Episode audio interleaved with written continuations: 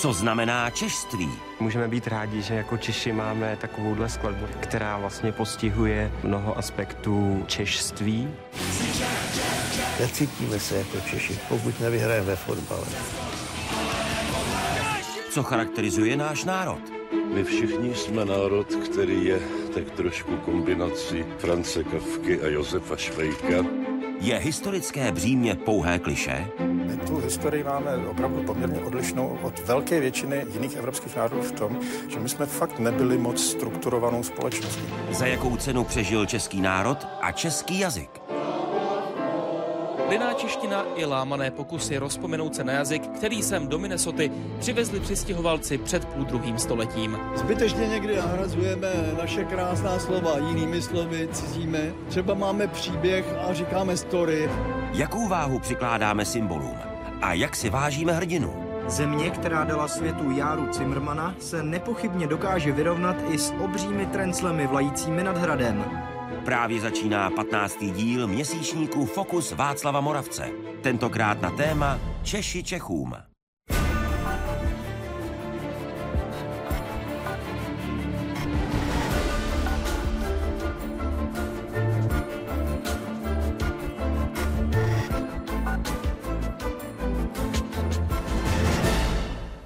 Švejkovina. Jedno z ryze českých slov. Pojmu, který označuje něco, co zprvu vypadá velmi seriózně a vážně a nakonec skončí jako parodie nebo jako karikatura. Jeden z hostů dnešního Fokusu charakterizuje dobrého vojáka Švejka i těmito slovy. Švejk, filozof, mazané poslušnosti a současně vzor přizpůsobivosti.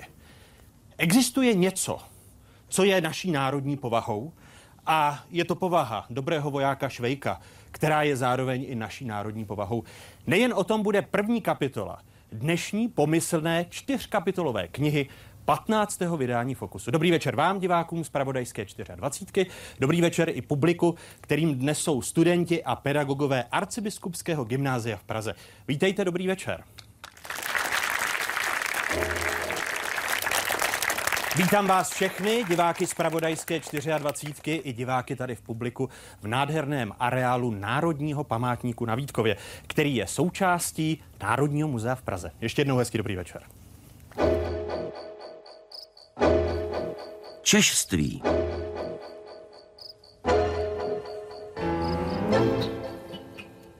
První kapitolu dnešního Fokusu otevírají dokumentaristka Olga Somerová. Dobrý večer, Dobrý vítejte večer. ve Fokusu. A vítáme i polského novináře, spisovatele, autora populární, v Česku populární knihy Gotland, Mariuše Ščigela. Hezký dobrý večer. Dobrý večer.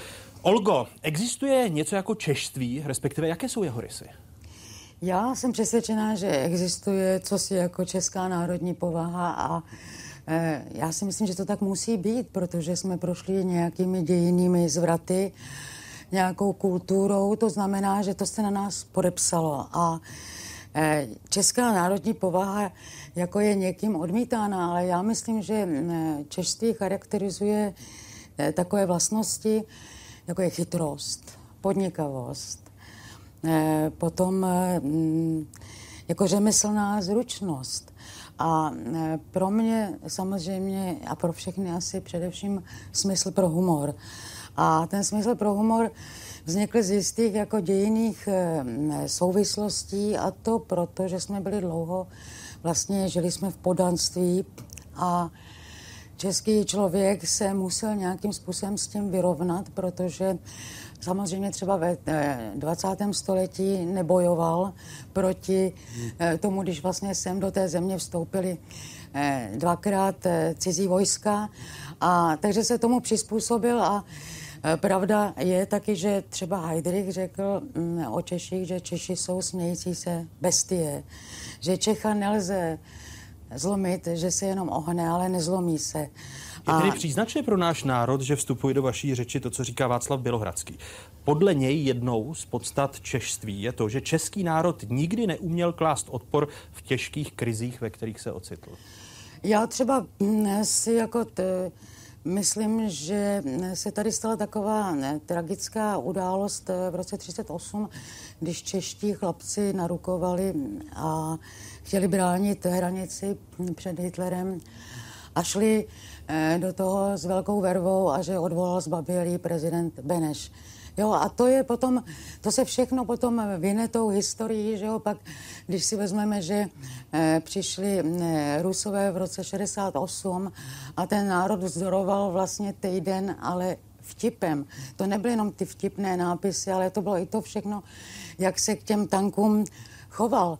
Jo, a to e, všechno vlastně jako na rozdíl třeba od Poláků, kteří vždycky šli do, do boje a šli třeba do ztraceného boje, tak ten český člověk se musel přizpůsobit, nebo chtěl se přizpůsobit, ohnul se. A to je, myslím, jako Musel, dost... ne, ale spíš chtěl. To je to pravděpodobně. Chtěl. Vás bylo příliš málo pořád, abyste, málo, abyste ano. umírali za vlast. Ale my jsme byli okupovaní, vy jste byli taky okupovaní, ale tady ta země byla taková výborná eh, kořist, že jo, kdo má Čechy, má Evropu. A mě to eh, na jedné straně, eh, ten smysl pro humor je něco, bez čeho já nemůžu vlastně žít. Já mám Čechy ráda, jo, a nechtěla bych žít se s někým jiným. Ale vlastně ty Je ten vlastně... smysl pro humor terapii? Těch národních To to je, problémů? to, to, to je to je jako psycho, psychofarmakum, to je antidepresivum.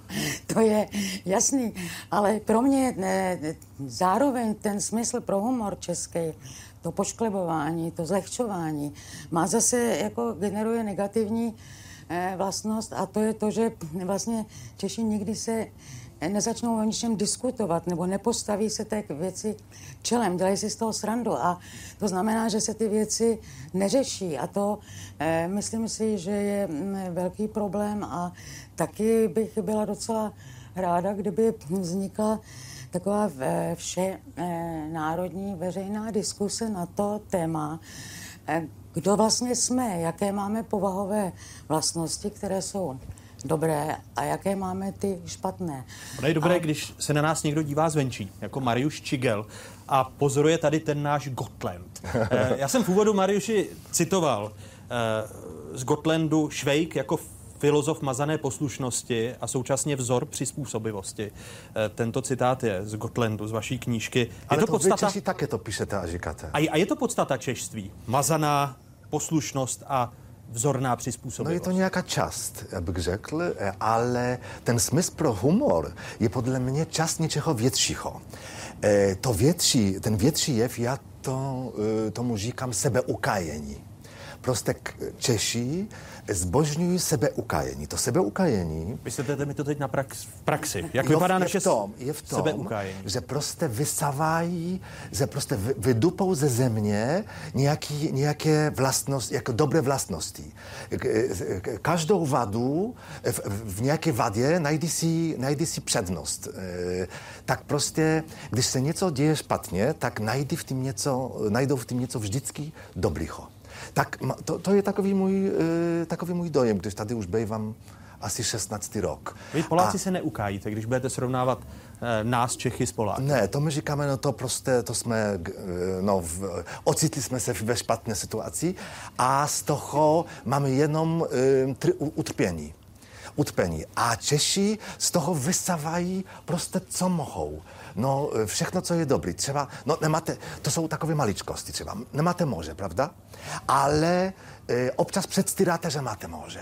Vzduch je E, naše moře. No, máte takovou knížku, Vzduch je naše moře. Třeba e, rybník je taky moře. No, ano, ale... A to je to sebe ukájení v praxi. Jo, a jo, sebeukájení Nemáme v praxi. moře, ale máme vzduch. Ale řeknu něco, eh, něco serióznějšího. Třeba mm, taková, taková postava přežít stůj, co stůj. E, je takové, taková povídka od Oty Filipa, se, se jmenuje Poskvrněné počety a hlavní postava je, eh, se jmenuje Ugo a to je spisovatel, který nenapsal žádnou knížku a má strach ze života, strach ze estebáku, prostě to se odehrává v 70. letech a má taky strach, no prostě strach ze všeho. A poslední věta, ty, povídky, pro mě to je nejdůležitější věta možná i české kultury. E, Ten Ugo říká, nepíšu, mlčím, ale mlčím hrdé a nebezpečně.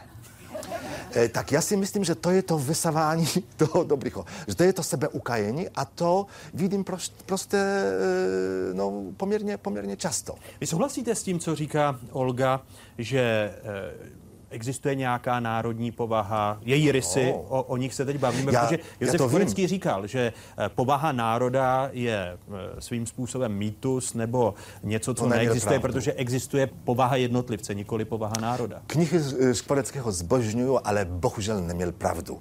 Když já vidím, že Poláci se jako většina chovají úplně jinak než Češi a ty převládající e, vlastnosti polské kultury a převla- převládající vlastnosti české kultury jsou úplně odlišné, tak ta povaha existuje.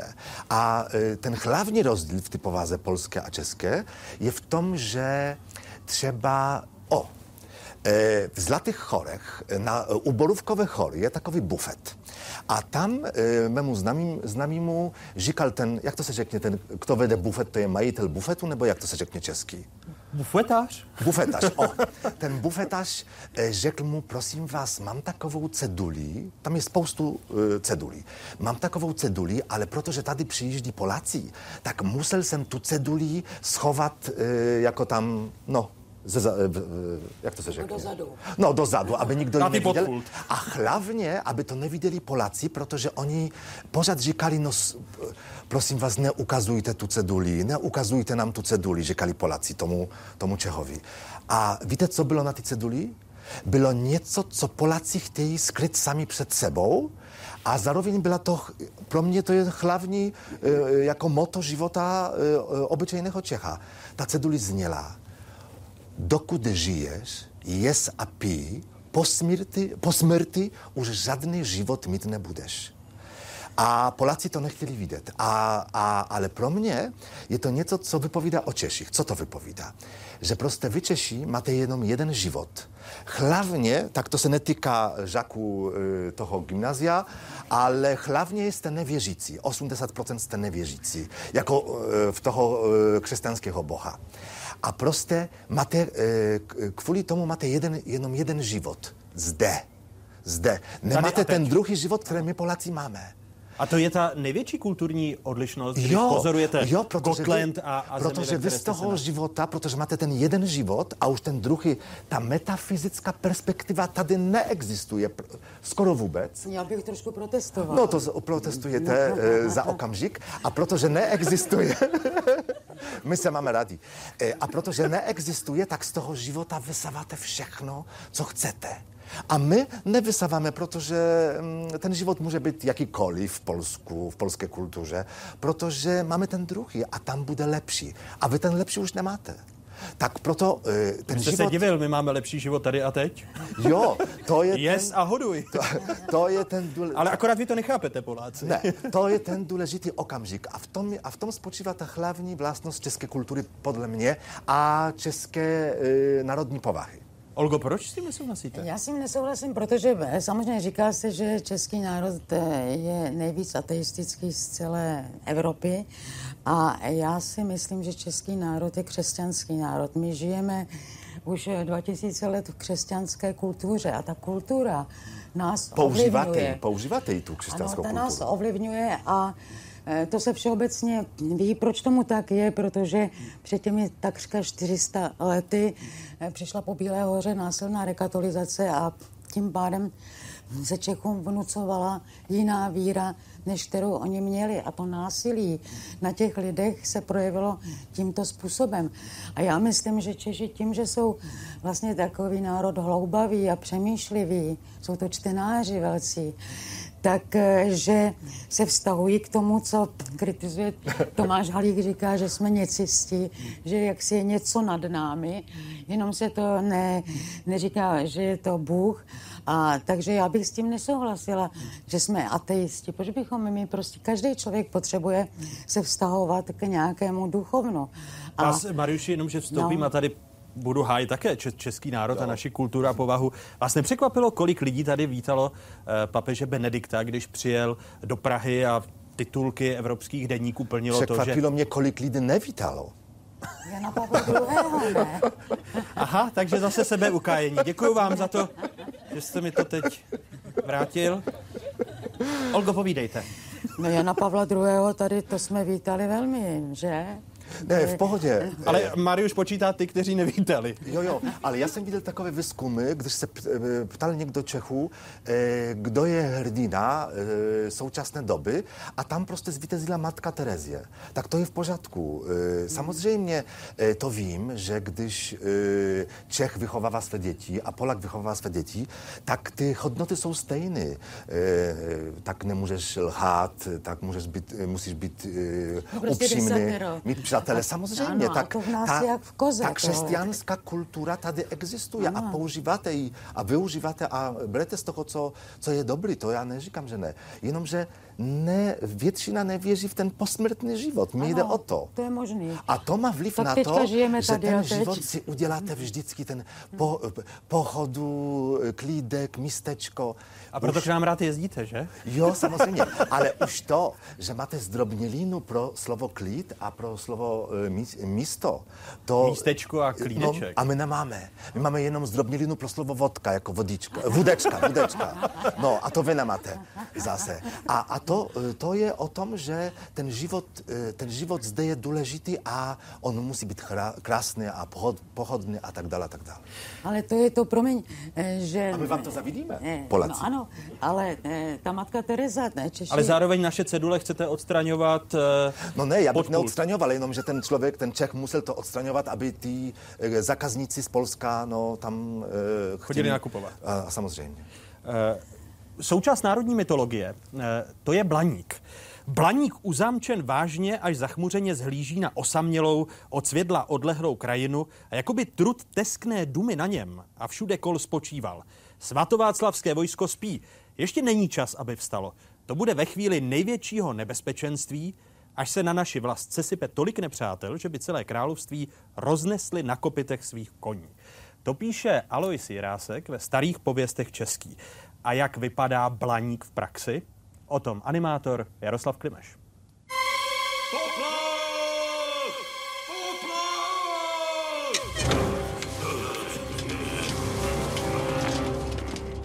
Zbraně, rytíři! Volají nás! No, ale však se upokojte, bratří. No jen se rozpomeňte, kterak posledně naříkali, Níčko je Čechům nejhůře, berou nám pomazánkové máslo. Nebo onehda, v minulém létě, Níčko je Čechům nejhůře. Na naši zem udeřila vlna veder. Dobrou noc. I kdež? Šturmujte, bratří! Nepřítel v mocné přesile útočí!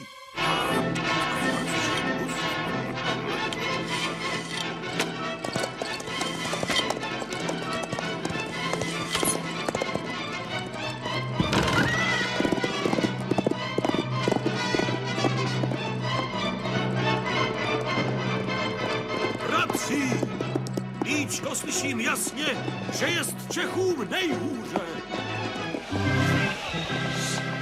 V této pro náš národ těžké chvíli se musíme všichni semknout, protože se pojedou nájezdy. Nájezdy? Snad nájezdníci, ne? Jsme svědky národní tragédie. Češi se po prohraném zápase předčasně loučí s mistrovstvím světa v hokeji. No, tak to bychom asi měli. Což, veliteli?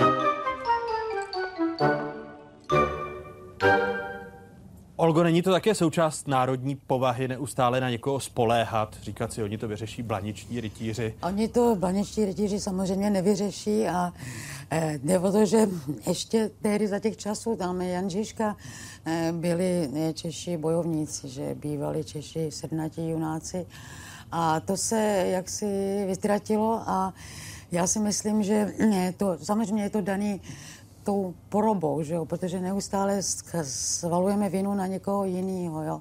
Buď nás okupují Němci, nebo nás okupují Rusové. A že ta bojovnost eh, se z toho českého národa ztratila a ta nebojovnost je dána také tím, že vlastně posledních, dejme tomu 15 let, nebo i v současné době, eh, že ten národ eh, se nepostaví nespravedlnosti nebo absurditě společenského, politického života, že vlastně ta občanská společnost je tady sice aktivní různě v regionech a tady i v Praze třeba politická občanská společnost, ale je jí strašně málo. A to je něco, co v mých očích ten český národ degraduje, že vlastně najednou se rozplyne eh, ten národ, ta masa v konzumu a jestliže někdo Eh, konzumuje, tak už nemá prostě žádné myšlenky, už nemá nic, co by tomu světu chtěl dát. Ale zároveň jste a... oponovala Mariušovi, když toto popisoval jako jednu z charakteristik našeho národa. Eh, že žijeme tady a teď, že ta delší perspektiva vícero životů tady, tady není. Ale já mluvím o tom odboji eh, vůči eh, situaci eh, politický třeba, protože ty odbojáře jsme měli, že byli legionáři, byli velecci královského britského letectva, šli do boje a to je najednou pryč. Tu svobodu jsme dostali víceméně zadarmo v tom roce 89 není aktivní vůbec, jako mladí lidé nejsou aktivní, studenti nejsou aktivní. A mě tohle to hrozně trápí, protože eh, si myslím, že většina eh, jako čestných lidí je velmi nespokojená s tou situací, která je. A je to tím, že vlastně si necháme dělat na hlavu, že zase se někde plížíme, zase se někde ohýbáme. A to je něco, co nespěje k dobré budoucnosti. Viděno zvenčí, je to trefný popis? Eh, no, když jste říkali tu větu, eh, někdo to udělá za nás, tak jsem si vzpomněl, když jsem eh, v knize Gotland popisoval příběh toho největšího Stalina na letné, toho toho pomníku. To tam znovu stavíme. Pro film. A, pro film, jo, jo, tak. E, tak e, všimnul jsem si, že když se ptám e, tu nejstarší generace na, ty, e, na tu dobu, e, tak pořád se opakovaly takové odpovědi a to, byl pro mě, to bylo pro mě něco zajímavého. Třeba jsem slyšel, mm, když, kdy, kdy, když popisovali mi ty 50, 50 leta, o tom se nemluvilo, o tom se neříkalo, o tom se nevědělo a nikdo z starší generací neřekl mi, já jsem nevěděl, já jsem nemluvil, já jsem se neptal, jenom o, o tom prostě se neptalo, se neříkalo, se nemluvilo. A já si myslím, že v tom, eh, to, to trošku je takový jazykový eh, jev, že v tom je taková, takové, že ten člověk se jako, že zbywa se z odpovědnosti.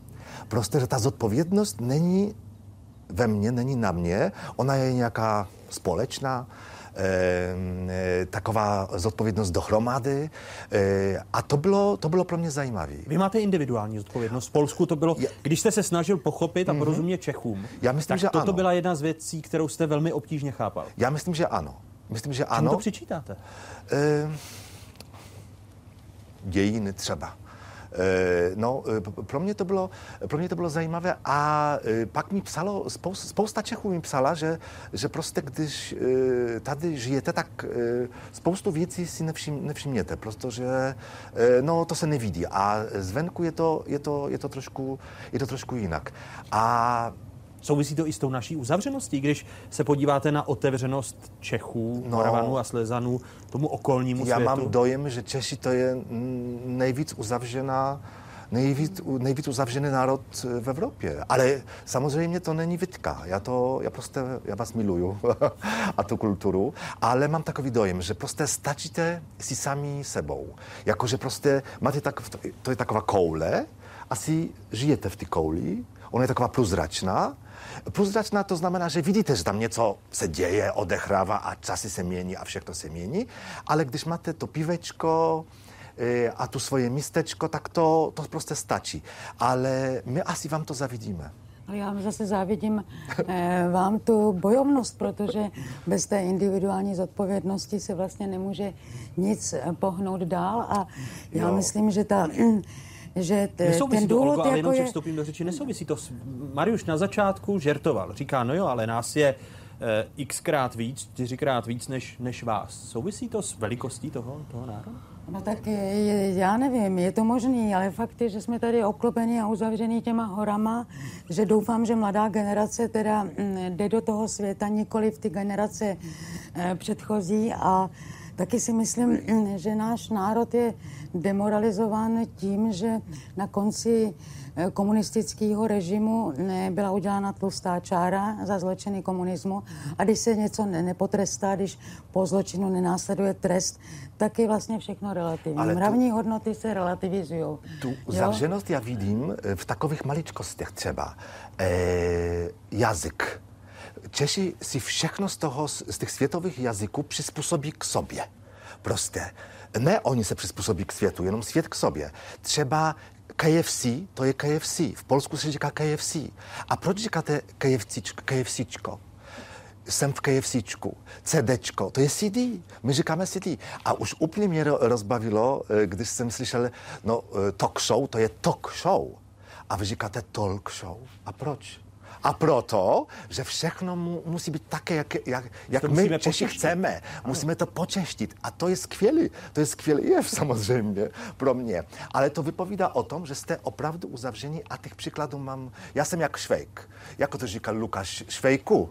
Švejku, eh, eh, pořád mi dajete nějaký příklad. Ty máš rád eh, Čechy, já je mám ráda taky, ale jsem s nimi velmi nespokojená. Nespokojená. Ale ne, přesně Olga se... Mám ráda Čechy, ale jsem s nimi nespokojená. To je takový to, jako, dobře, já nechci svalovat vinu, jak Češi svalují vinu pořád na někoho, že jo, vždycky se někdy něco v historii stalo a, a za to můžou ti druzí, ale já sama se teda snažím eh, něco eh, činit a je mi líto toho, to nadaného národa, najednou já cítím v té společnosti, že tady není žádná energie, jo? Že tu není energie taková ta tvůrčí, občanská, eh, taková, mm, jako, já nevím, která byla v 60. letech, v 90. letech.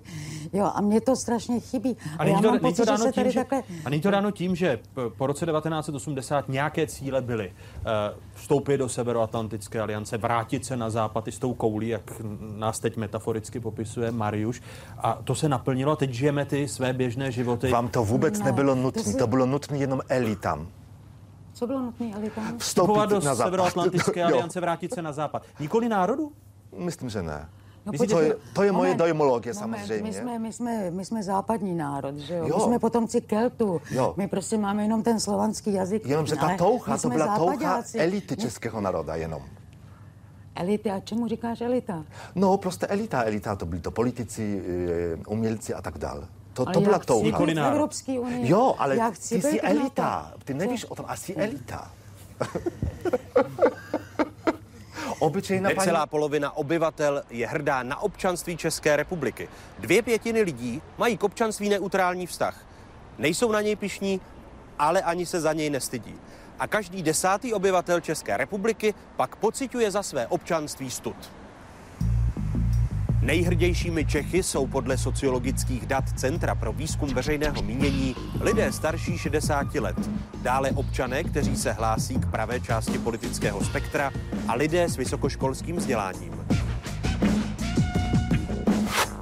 Pocit národní hrdosti se v čase výrazně nemění.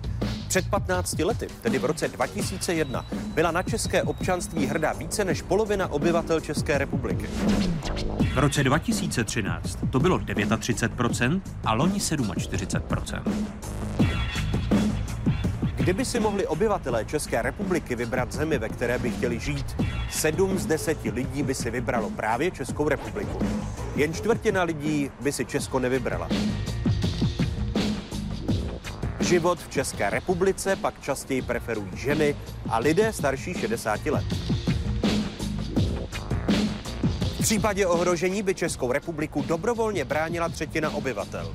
Další třetina by se k obraně vlasti rozhodně nepřipojila. Mariuši, když vezmu ten příměr s tou koulí, souvisí to s, i s našimi dějinami v tom posledním století, že jsme poměrně homogenní národ a proto si tady žijeme v té naší kouli a možná jsme méně otevřenější než vy Poláci? Eh, No, my taky jsme homogenní národ. To, to... Takže to nesouvisí s tím? Ne, ne, znači, eh, souvisí s tím, ale to nejenom vy jste eh, homogenní. Já si myslím, já jsem pozoroval vztah v České republice k homosexuálům a vztah k Romům. A prostě, mm, e, když mluvím o tom v Polsku, tak e, nikdo mi nevěří, že ten vztah k homosexualitě je tady klidný, e, ona je ak- většinou akceptována a Romové ne. Podczas Polacy říkají, no jak to, to měli by Češi neakceptovat i homosexualitu, i Romů. No samozřejmě, já si myslím, že to vyplývá z toho, ta odlišnost, že gejové, lesbičky prostě se chovají jako všichni Češi. Eh, tedy se homogenizují. To znamená, že e, jsou klidní, e, e, uklid na chodbě společné podle e, řádu, e, pracují a proto jsou akcept. Ta akceptace k homosexualitě není a priori, e, podle mě v Česku. Není a priori. Ona je taková, ona vyplývá z toho, že oni se chovají jako my všichni Češi a hlavně, že jsou klidní. Romové zatímco klidní nejsou. A e, e, chápu, že nikdo nechce žít tam, kde e, u okna mu někdo žve celý den, kdo, kdo nepracuje. I myslím si, že e, ta e, e tolerance a akceptace e, tady by se nějak objevila vůči Romům, pokud by se chovali jako Češi. Tedy uklizeli chodbu společnou, e, pracovali a byli klidní a nežvali u okna. A to prostě nemá, nemáte. Žadáte že... tu, žadáte tu, um, no tu homogenizaci. A ještě bych řekl, že o tom, jako mám takový důkaz. E, Česká republika patří k kde je největší, největší procento vzdělaných Romů, kteří e, jsou absolventi vysokých škol. To je super, to je nadchera. Ale to vyplývá taky z toho, že prostě mm, E, občas někteří ty Romové si říkají, no tak asi budu jako oni, tak se budu učit. No to je tak ta, ta zároveň ta přednost. Ale já si myslím, že Čech akceptuje toho, kdo se podobá Čehovi, obyčejnému Čehovi. To je moja teorie. Já bych k té toleranci ke gejům a lesbičkám řekla to, že Češi jsou rovnostáři, vždycky byli, jako jsou velmi... A není ta církev. Demokratičtí, není ta církev. To znamená, že eh, to vlastně jako z toho vyplývá i tolerance eh, ke všemu možnému. Já mám eh, kamaráda ve Švýcarsku, kterému je 91 let a který přežil Osvětím, je to Čech, po 68. emigrovší. A ten říká, že Češi jsou nejméně antisemický národ v Evropě. Má to jistě mm-hmm. věcí procítěné. Ví o tom. A to je něco, co teda nás zase šlechtí. Ale ona ta rovnostářství a ta demokratičnost má zase eh, tu svoji jako druhou stranu mince, eh, to plebejství, takový to, tu závist, jako když mě chcípla koza, ať chcípne sousedovi, jo. A to je něco, čeho bychom se měli zbavit, ale tím kontaktem s tím světem, že jo? Protože my jsme za těch 50 let té totality ty kontakty s tou elitou eh, světovou a evropskou ztratili a taky jsme přišli o spoustu tvořivých, inteligentních, nadaných lidí. Ale těmi několika vlnami těch emigrací. Ty emigrace tady byly jedna za druhou, že jo, před eh, druhou světovou válkou, pak odešli 3 miliony Němců, pak eh, odešli po 48., pak po 68. Takže to je něco, co ten národ strašným způsobem ochudilo. Ale já... řeči v dalších kapitolách Fokusu, Mariuši, vy nás velmi podrobně, pečlivě pozorujete, píšete o nás knížky. Čemu jste v poslední době nerozuměl a obtížně chápal na to, jak nám rozumíte? No, když e, zvítězil Miloš Zeman a se stal prezidentem, to jsem vůbec nechápal. No já taky ne. Já vůbec ne, prostě. A jsem si říkal, no to mě Češi zklamali. Můžu to říkat ve, veřejné, ve veřejnoprávní televizi? Zatím ano. to To mě Češi zklamali, ale zároveň zklamali mě Poláci, když, eh, když prostě ta pravo a spravedlnost zvítězila a Kačínský. Vidíme, no. aspoň, aspoň no. něco máme Všichni mě vždycky zklamou. Nikdy mě nesklamě česká kultura a česká literatura. Mariuš Čigel, Olga Somerová, první hosté Fokusu. Děkuji. Po debatě dokumentaristky Olgy Somerové a spisovatele Mariuše Štigiela přijdou diskutovat jazykovědec Jiří Kraus a historik Josef Žemlička. Ty pak vystřídají egyptoložka Renata Landgráfová a ekonom Milan Zelený. Sledujete 15. díl měsíčníku Fokus Václava Moravce. Tentokrát na téma Češi Čechům.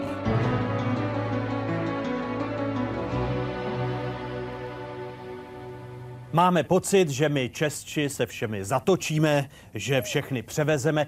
Jedna z charakteristik našeho národa, která zaznívá z úst nejmladší generace. Generace, která je tady s námi v areálu Národního památníku na Vítkově eh, na Pražském Žižkově.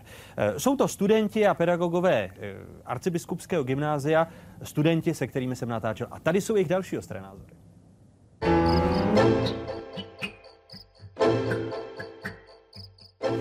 Já upřímně nejsem moc hrdý na nás. Ono samozřejmě je pravda, že v té historii jsme toho hodně dokázali, ale to není úplně jako můj výkon, že jo? To udělali už lidi přede mnou a že bychom teďka byli nějak lepší než jiní Evropani, to mi nepřijde. Já jsem třeba hrdý na 17. listopadu, že jsme se prostě jako dokázali zepřít tomu systému, který tady byl jako. A jinak jako zas tak moc hrdý nejsem, jako v současnosti zrovna, jako na politiku a tak. Já jsem třeba hrdá na to, že Češi jsou hrozně průbojní, i když jsme takový malý stát, tak prostě po celém světě třeba, nevím, naše tramvaj český příklad prostě. Jste pišní jako příslušníci českého národa na češtinu a přemýšlíte nad jazykem jako jedním ze znaků národa. No určitě je to znak národa. To je jako bez pochyby a zvlášť u nás teda a vzhledem k 19. století šlo nám o tu češtinu hodně. A, a stačilo málo a čeština by se vytratila. A zase na druhou stranu mi přijde, že v dnešní době, zvlášť v dnešní době, ta, ta čistě jazyková stránka, uh, myslím si, že to není zas tak podstatné. No myslím si, že dneska, když už o ten jazyk nemusíme bojovat, je to něco, co prostě máme jistýho, tak e, nás až tolik nespojuje, nebo není až tak, e, není to ten identifikační prvek natolik, protože stejně když jedeme kamkoliv jinam, tak začneme mluvit anglicky nebo nějakým jiným jazykem. Já teda češtinu považuji za zásadní součást naší identity a toho, že vlastně jsme Češi. A že v momentě, kdy ten jazyk odsuneme někam jinam, tak se zase staneme částí něčeho většího, něčeho globálního. A opravdu by bylo dobré vlastně zachovat tu kulturu, to, co tady máme a čehož teda čeština je nedílnou součástí. My s každým nějak zatočíme. My všechny nějak jako převezeme. My žijeme tady, jsme úplně nezávislí, nás nezajímají vztahy s jinými zeměmi a my tady můžeme dělat cokoliv a každého nějakým způsobem převezeme. Takže vyjedeme na dovolenou a začneme si tam dělat v, na hotelovém pokoji řízky, místo toho, abychom se šli najíst do restaurace, anebo pozveme čínského prezidenta a prohlásíme, že uh, jsme se právě osvobodili z vlivu USA a EU. Co nás ještě charakterizuje ty, ty negativní uh, charakteristiky, když jsme v cizině podle vás? Očekáváme, že všichni nám všechno dají, všichni se nás postarají, ale ta naše vlastní iniciativa chybí. To jsem jako příklad Evropská unie. Dotace. Sem proudí miliony a miliony peněz, které se tady využívají na e, místy docela nesmyslné stavby a tak. Ale hlavní je, že my vlastně tu Evropskou unii jinak v ničem neposlechneme, ve všem máme problém. E, ty kvóty, to tady někdo zmiňoval. Tak ano, dotace si vezmeme, ale když pak přijde na to přistoupit na kvóty, tak to ne, protože to by jaksi narušilo naši suverenitu. Uprchlíků se fakt nebojím, protože už tady máme větnamskou menšinu, která je jako relativně velká. Oni mají taky svoje náboženství. Prostě jako k Větnamcům, kam já chodím do večerky, tak oni tam mají prostě jakou tu svatění, kde pálej ty peníze, takový ty falešní peníze, že jo. A jako mě to fakt jako nějak neohrožuje prostě. Tam já si koupím rohlík a jdu pryč, no. Nevidím v tom problém. Myslím, že si nejvíc ohrožujeme sami že určitě víc než pár desítek uprchlíků, kteří se možná přijdou a dost možná tady ani nebudou, nestráví tady zbytek života, nás ohrožují, se ohrožujeme sami jako Češi. A je to dost možná tím, že už přes půl století žijeme v úplně národnostně homogenním státě, protože tady žili tři národy, jeden jsme vyhladili, druhý jsme odsunuli, nebo respektive ne my samozřejmě vždycky, a e, tím pádem nejsme, nejsme připraveni na odlišnosti, na jinakost. A ohrožujeme se spíš tou svojí nenávistí a netolerancí. Břemeno historie.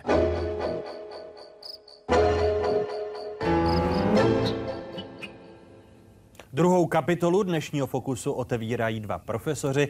Jazykovědec Jiří Kraus, hezký dobrý večer, vítejte. Dobrý večer. A vítám i historika Josefa Žemličku, dobrý večer. Dobrý večer. Začnu vás, pane profesore Krausi, slyšeli jsme eh, od nejmladší generace, o jazyk nemusíme bojovat, není to v současnosti tak silný identifikační prvek národa. Bránil byste češtinu a český jazyk v té souvislosti?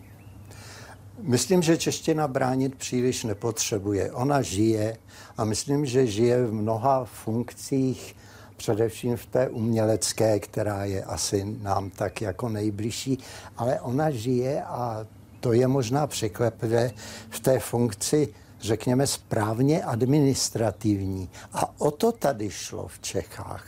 Protože jestliže si řekneme, co to je národ, tak ho vymezíme několika činiteli. Ten první, nezlobte se, je jazyk. Ten druhým, tím druhým činitelem je území. A tím třetím je to, co bychom mohli nazvat společnou pamětí. A co jeden francouzský historik velice ironicky charakterizuje, nejenom schopností si společně věci pamatovat, ale také je dokonale zapomínat. A když si vezmeme tyhle ty tři faktory, tak vždycky vidíme, že ten jazyk tady, tady zůstává. Dokonce, když bychom šli do nejstarších památek, tak zjistíme, že jazyk a národ je tam synonymum. A e, ten boj o tu češtinu nebyl vždycky bojem o češtinu v celém rozsahu. Tady se vyprávělo, zpívalo, vznikala tady vynikající literatura, ale o co se bojovalo, bylo postavení té češtiny v určité správní a administrativní funkci. Když e, Karel IV. zajišťoval své nástupce, tak všem kurfiřtům přikázal, aby své děti dali učit latinsky, německy, italsky a lingua slavonika. On asi tušil, že v té mnohonárodní říši to postavení jazyka nebude vždycky jednoduché. Když se z toho prvního faktoru, zmínil jste na prvním místě jazyk a na tom třetím eh, paměť národa, tedy nejen si pamatovat, ale i některé děje rychle zapomínat, tak eh, jaké okamžiky podle vás v té historické paměti jsou klíčové? V té historii jsou klíčové všechny ty okamžiky, kdy ta čeština se vytrácela z těch funkcí oficiálních. A najednou zůstala jenom eh, v těch eh, na venkově, ve vesnicích a v městech spíš u té vrstvy jako chudší. A ten boj o to byl, jak v tom mnohonárodním a mnohojazykovém státě tu češtinu zachovat. E, císař Josef II. celkem logicky jako osvícenec říkal, já nebudu vládnout říši, kde je 27 jazyků, já musím mít jeden hlavní jazyk a tím je Němčina.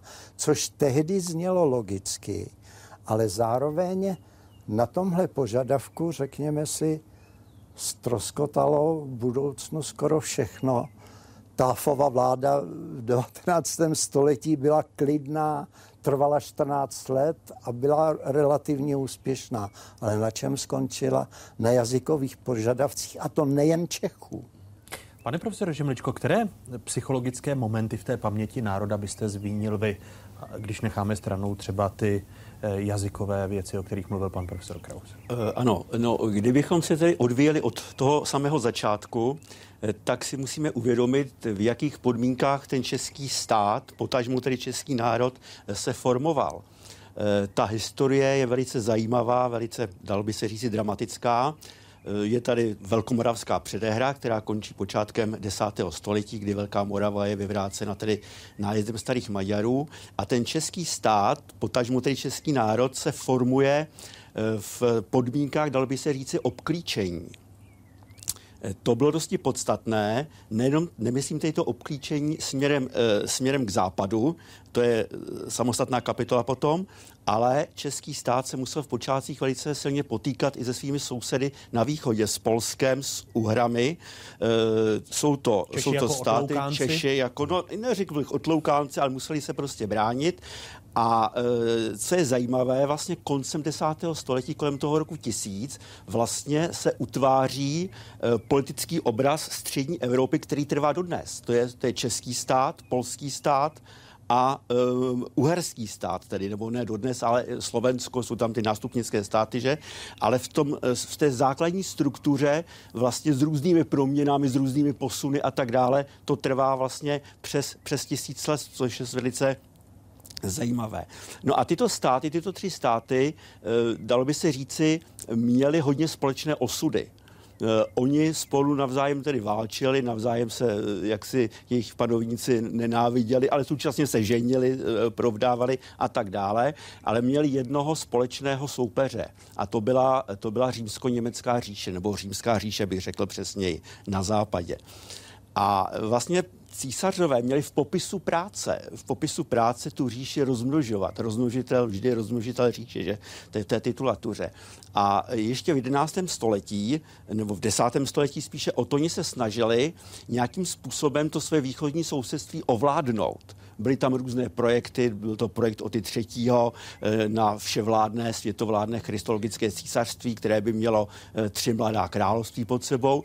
To eh, odešlo ze smrtí Oty třetího počátkem 11. století. Takže potom nezbývalo nic jiného, e, myslím, římským panovníkům, než se stáhnout a spíše spoza rohu tedy ovlivňovat tu střední Evropy podle sebe. Když bylo silné Polsko, Boleslav e, Chrabrý na začátku 11. století, podpořil císař Přemyslovce. Jakmile zase Břetislav zautočil na Polsko a hrozilo, že vznikne velká českopolská říše, takže vytáhl proti Břetislavovi. Já jsem i v souvislosti, že teď vstoupím ano. do vaší řeči, v souvislosti s těmi letošními oslavami Karla IV. přemýšlel nad tím, jestli se nám daří vyvracet ten mýtus, že Němce pozvali ke kolonializaci území právě přemyslovci? Ano, ano, to je takový, tam, tam jsou dvě slovíčka, která jsou ta zajímavá. Říká se německá kolonizace, že to slovo kolonizace nezní moc hezky, že jo, kolonizace, kolonizátoři, kolonialismus a tak dále, ale už jsme si na to zvykli, zavedl to František Palacký, ale nesedí e, přesně za to ani to slovo německá, protože ten počátek toho obrovského migračního pohybu ze západu na východ, který nejdříve zahltil ty roviny mezi Odrou a Labem a potom několika proudy tedy e, obcházel Šumavu a potom tedy částečně pronikal do Čech. To nebyli zpočátku Němci ze Saska, z Westfálska nebo Poríní, to byli v těch prvopočátcích, to byli Holandiané, Vlámové, Frýsové, kteří eh, pronikali, hledali prostě nové domovy, protože jejich vlast byla už svým způsobem přelidněná a přinášeli nový způsob života. Eh, Přinášeli novou organizaci, eh, přinášeli to, co bychom mohli nazvat organizace práce, organizace svého, svých obydlí, vznikají města i pod těmito vlivy, takže to 13. století na něj se nesmíme nebo nemůžeme koukat jako na dobu nějakého německé expanze, kolonizace, tak to viděla ta stará německá historiografie, ale jako na velký inovativní eh, krok, který měl ale celoevropskou dimenzi.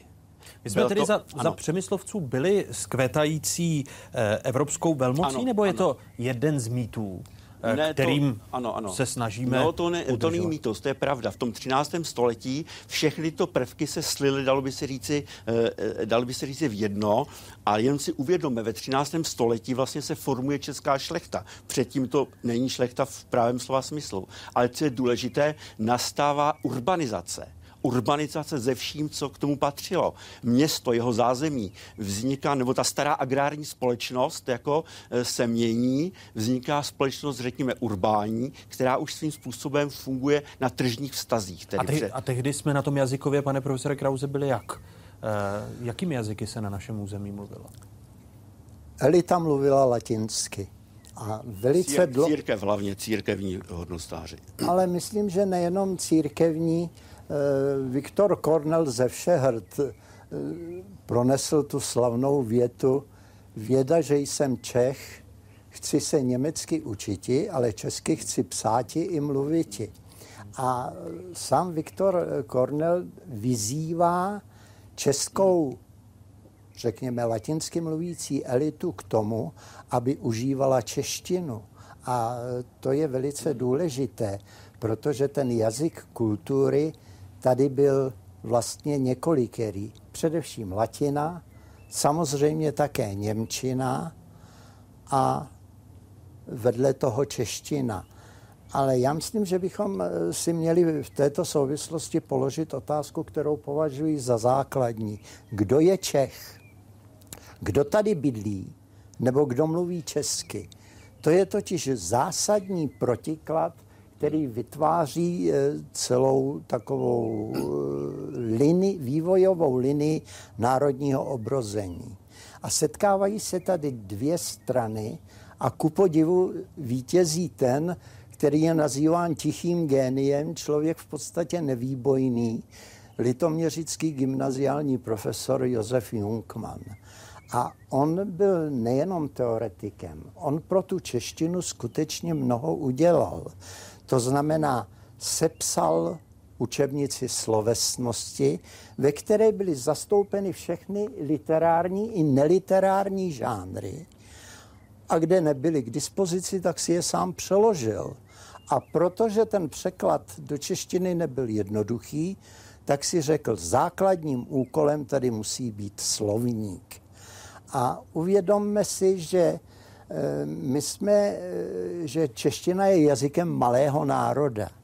A možná právě proto tento malý národ se soustředil na to, co považoval za ústřední, tedy eh, na jazyk, na tu češtinu. A právě se ukazuje, že tohle je zdroj, že ta čeština dostala jakousi kodifikaci, jakousi literárně kultivační úroveň, takže tady se objevili lidé z venkova a také čeští spisovatele.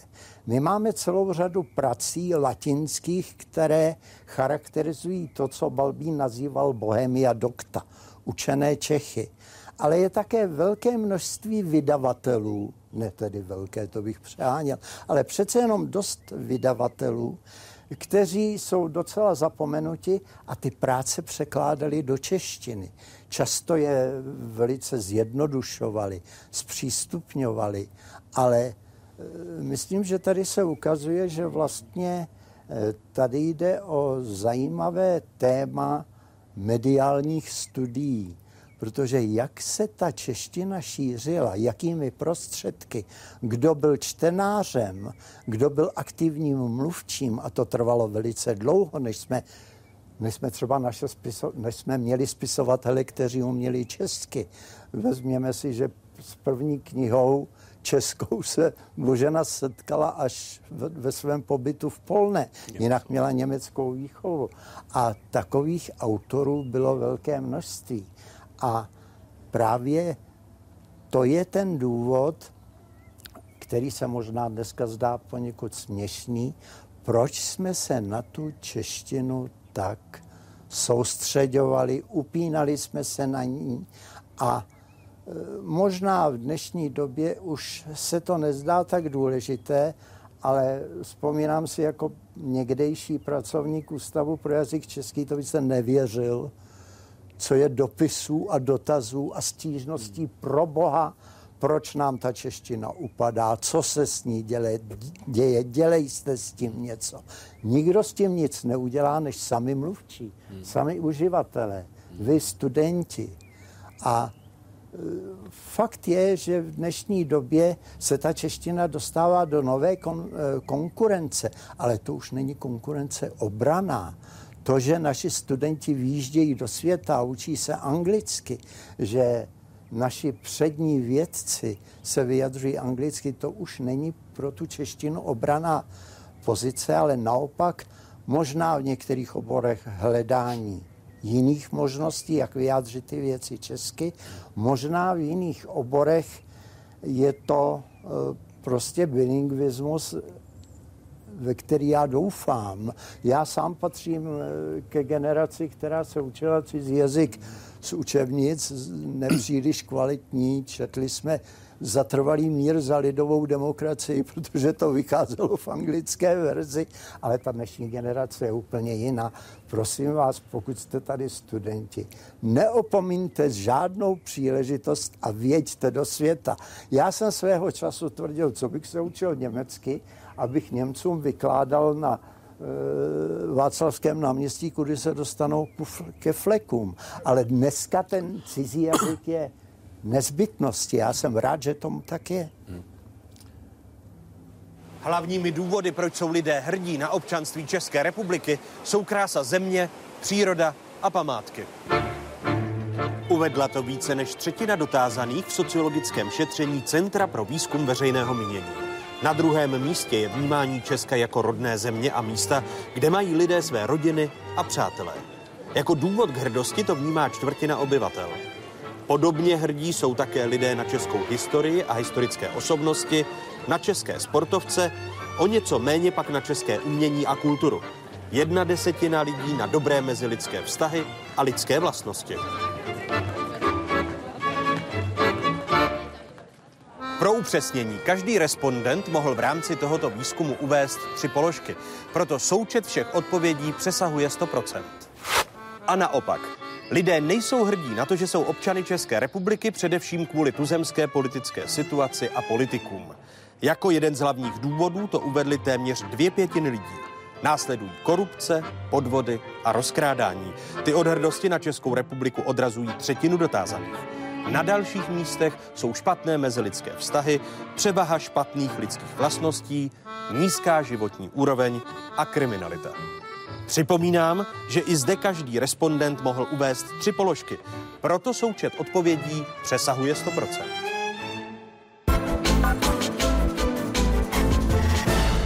Pane profesore Žemličko, slyšeli jsme, že jsme hrdí na krajinu památky, pak na historické osobnosti, některé z nich, ale štvou nás naši současníci a doba, ve kterém žijeme. Je to typicky české? Podíváme-li se do minulosti?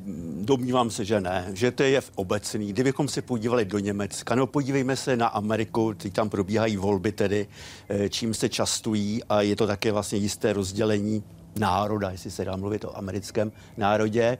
Eh, Takže to je jev, který tady byl, myslím, od nepaměti a jistě přetrvá i nás. Mariusz Čigl tady mluvil o velikosti národa, když srovnával Poláky a e, Čechy. Je velikost národa důležitá pro jeho postavení a roli Eh, Jistě je to, je, to, eh, je, to, je to rys, který má svoji váhu, ale rozhodně není rozhodující.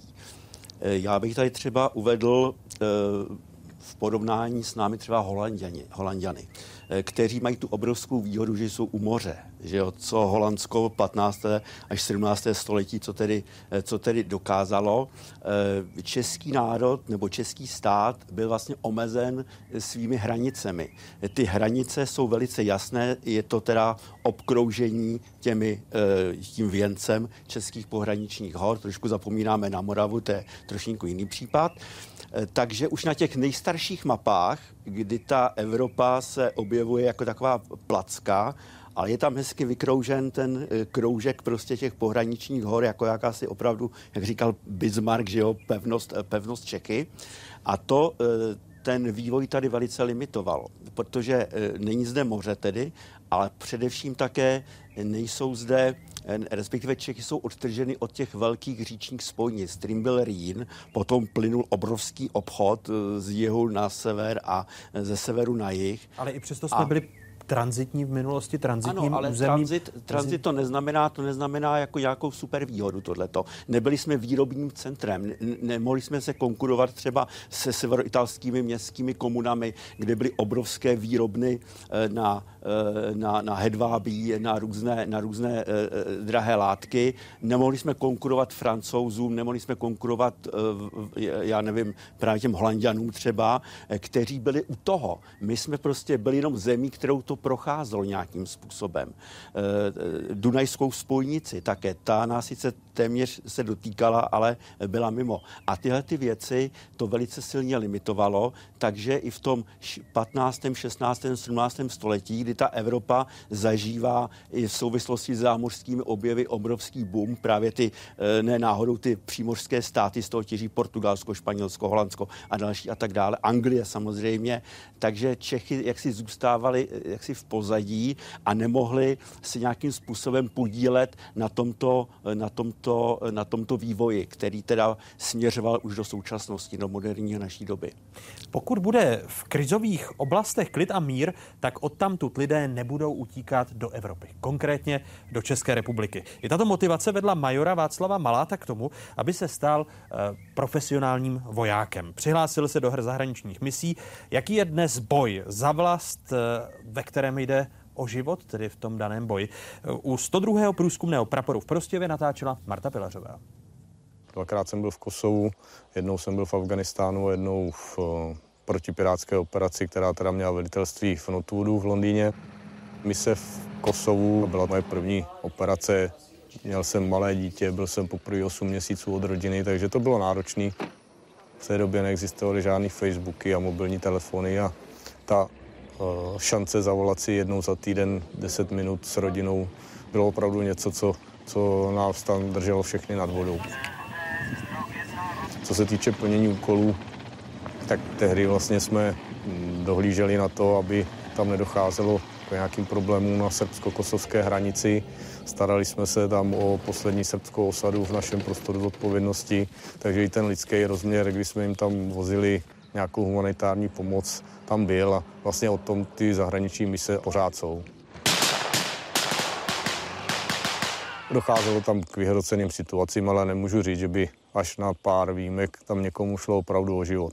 Uh, Afganistán to už bylo něco jiného.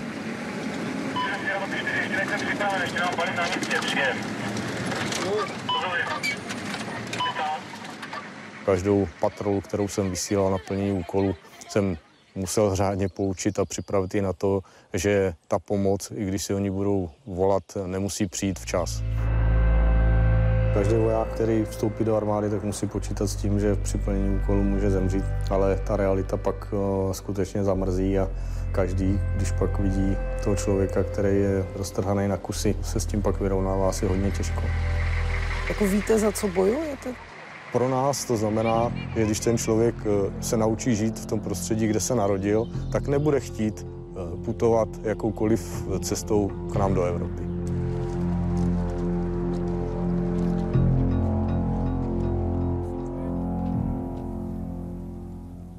Zmiňoval jsem, pane profesore Žemličko, v úvodu slova Václava Bělohradského, který říká, že český národ nikdy neuměl v historii klást odpor v těžkých situacích, ve kterých se ocitl. Nejen tedy vojáci. Platí to v té i vzdálenější historii, než jsou novodobé dějiny? Toto možná platí pro to 20. století, právě uplynulé, ale pro ten středověk rozhodně ne, protože tady byly situace velice vypjaté, kdy e, můžu říct i národ, tedy si nějakým způsobem postavil za své panovníky, protože vlastně panovníci dělali politiku. Měli jsme tady Přemyslovce, Lucemburky a další a další, ale to už nebyli ti naši, to už byli ti Habsburkové.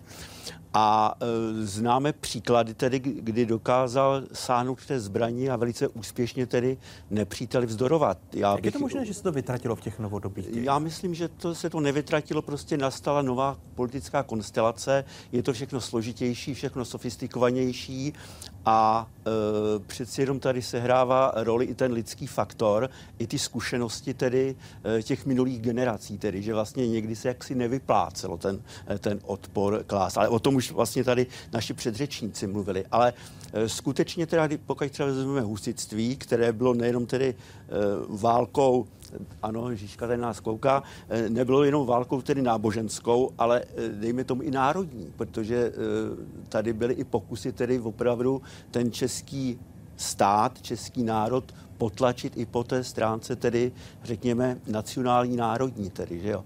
E, to byly celkem jasné náznaky a právě na tu národní notu se také samozřejmě hrálo. Svatý Václav, e, který e, může být vzorem nebo příkladem takového toho katolicismu, bychom řekli, eh, sehrál právě za husitství také eh, jaksi svoji, svoji roli. Prostě byl i husity uznává, na těch pavézách vidíme někdy jaksi obraz svatého Václava, což je teda ve srovnání s tím, co potom následovalo věc dost jako podivuhodná a zajímavá. Na ta naše kapitola nese název eh, břemeno minulosti. Když se z toho jazykového hlediska podíváte na břemeno minulosti, které máme v současnosti a které nás nejvíce ovlivňuje, co by to bylo, pane profesore Krauze? Já si myslím, že eh, to není břemeno minulosti, že to není zátěž minulosti, že to je schopnost si uvědomit, jaká ta minulost vlastně byla. A ona byla velice různorodá od těch hrdinských Čech až po kapitoly, já se vrátím k tomu francouzskému historikovi, které bychom rádi zapomněli. Ale přece jenom bych eh, tu myšlenku eh, té, toho současného kapitulantství nebo kapitulantství ve 20. století rád korigoval. Vezměte si, prosím vás, ty letce, kteří každý den v Anglii nastupovali do letadla s vědomím, že ztratí život a setkávali se s tím, že jejich kamarádi se nevraceli. Vezměme si vnitřní a zahraniční odboj. Možná, že se to zdá v našich poměrech malé, ale vezměte si naše vesničky, dělejte tam odboj, když každý soused ví přesně, co děláte. A já si myslím, že eh, bychom neměli končit tím, že eh, to čeství označíme za nebojeschopné. Jsou prostě je jiná doba a myslím si, že bychom našli velké množství příkladů, které spíš ukazují tu hrdinskost, i když to slovo se dneska nenosí. Která postava z literatury podle vás nejlépe charakterizuje češtví? Narážel jsem tady na slova Mariuše Ščigela z Gotlandu a Švejka. Pro vás osobně, která by to byla postava z naší literatury? To je eh, opravdu... Co kdybych odpověděl velice paradoxně? Poslední spisovatelka německého jazyka, Lenka Reinerová, prožila velice těžký život a sama o tom píše. Pro mě ona je hrdinkou a zároveň českou spisovatelkou, i když píše německy. Vezměte si, co ti lidé prožili, kteří, eh, co prožili ti lidé, kteří po celou období, po celé období 30. let bojovali proti fašismu. Nastoupila válka, oni byli vyhnanci po celé Evropě, protože nikdo je nechtěl přijmout. A po roce 48 se tady najednou stali lidmi nevítanými a prožili si stejná utrpení jako předtím. A já bych nerad vyzdvihoval jednu postavu, Možná, že ta Lenka Reinerová je eh, osobnost příliš realistická, než abych ji nazval literární hrdinkou. Ale takových eh, lidí máme mnoho. Břemeno minulosti, pane profesore? No, eh, zase to bychom se museli spustit do té minulosti hodně hluboko tedy, protože vlastně každé století přinášelo něco nového. Jiné bylo 11., jiné bylo 12., jiné 13. století. Eh, já, se, já si osobně, eh, teď se zabývám 13. stoletím, takže jsem tím trošku, eh, trošku zatížen a vidím tam řadu zajímavých, zajímavých věcí. Třeba se tedy mluví o vztahu, zase se vrátím trošku do toho středověku, o vztahu Čechy říše, to je, taková, to je takový evergreen českých dějin. jestli byli Čechy nebo český stát součástí říše nebo nikoli. Čechy nebyly součástí německého království, ale byly součástí říše. To byl takový nadteritoriální útvar, který měl se velice složitou historii, velice složitě se vyvíjel, možná vzdálená paralela s nějakými si počátky Evropské unie, protože ta říše to byl nadnárodnostní, nadnárodní útvar, tak bych to řekl. A ti přemyslovci, kteří stáli, a Lucemburkové později, kteří stáli jako opodál, jako čeští králové, dokázali v tom 13. století a hlavně ve 14. století do těch struktur říše proniknout. Pokoušel se o to už přemysl Otakra druhý, zmocnit se té říše zevnitř, by se dalo říci. On zřejmě usiloval o e, královský a císařský titul. No a dovedl to tedy k do, dokonalosti tedy e, Karel IV. samozřejmě, který se stal tedy e, římským králem nejprve, potom římským císařem, dokonce podnikl dvě korunovace, že jo, což jako bylo na tu dobu nevýdané a ten český stát skutečně tedy v té době e, zažil tedy, dal by se říci, nevýdaný kulturní, politický a já nevím, hospodářský samozřejmě rozkvět. Ale nesmíme zapomínat ani na tu odvrácenou stranu, e, jak si tvář. E, když si, který si historik napsal stát dvojí tvář doby Karlovy byla tady ta tvář pozitivní, která se v poslední době velice přetřásala i v televizi a tak dále, to je v pořádku, ale je tady i to dědictví, které on zanechává svému nástupci Václavi IV. a vlastně zadělává na husitství trošinku tím, tím způsobem. Zapomíná se třeba na to, že z těch českých peněz on financoval svoji říšskou politiku, která byla tak slavná. Poměrně e, to byla velká zátěž pro tehdejší český stát. Tedy. Profesor Josef Žemlička, profesor Jiří Kraus, historik a jazykovědec. Děkuji vám pro tuto chvíli. Děkujeme.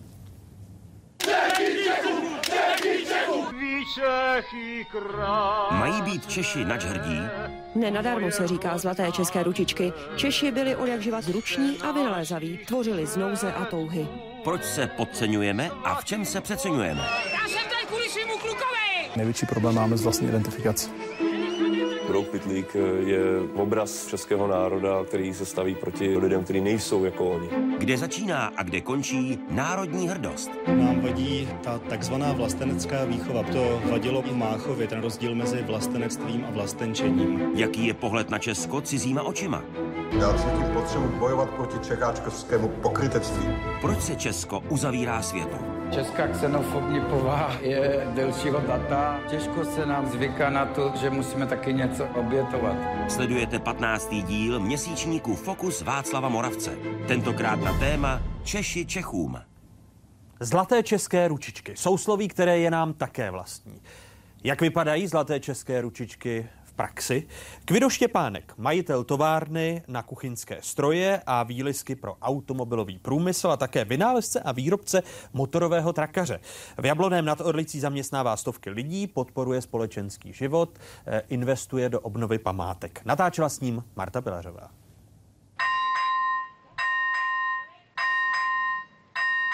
Kdybych tak měla začít, tak vy jste vlastně továrník, filantrop, lokální patriot a člověk tady pevně zakořeněný vlastně v místě, v kraji, kde žijete. To zní jako pohádka, jako říkám to správně, tu pohádku. No, tak eh, říkáte to jako pohádku a skutečně taky třeba můj syn si z toho dělá eh, tropí žerty, takže k tomu ještě přidává ještě sportovec a písničkář a tak dále. A pak to samozřejmě vyzní jako humorně, že z toho nejsem nic pořádného, takže bral bych to s rezervou.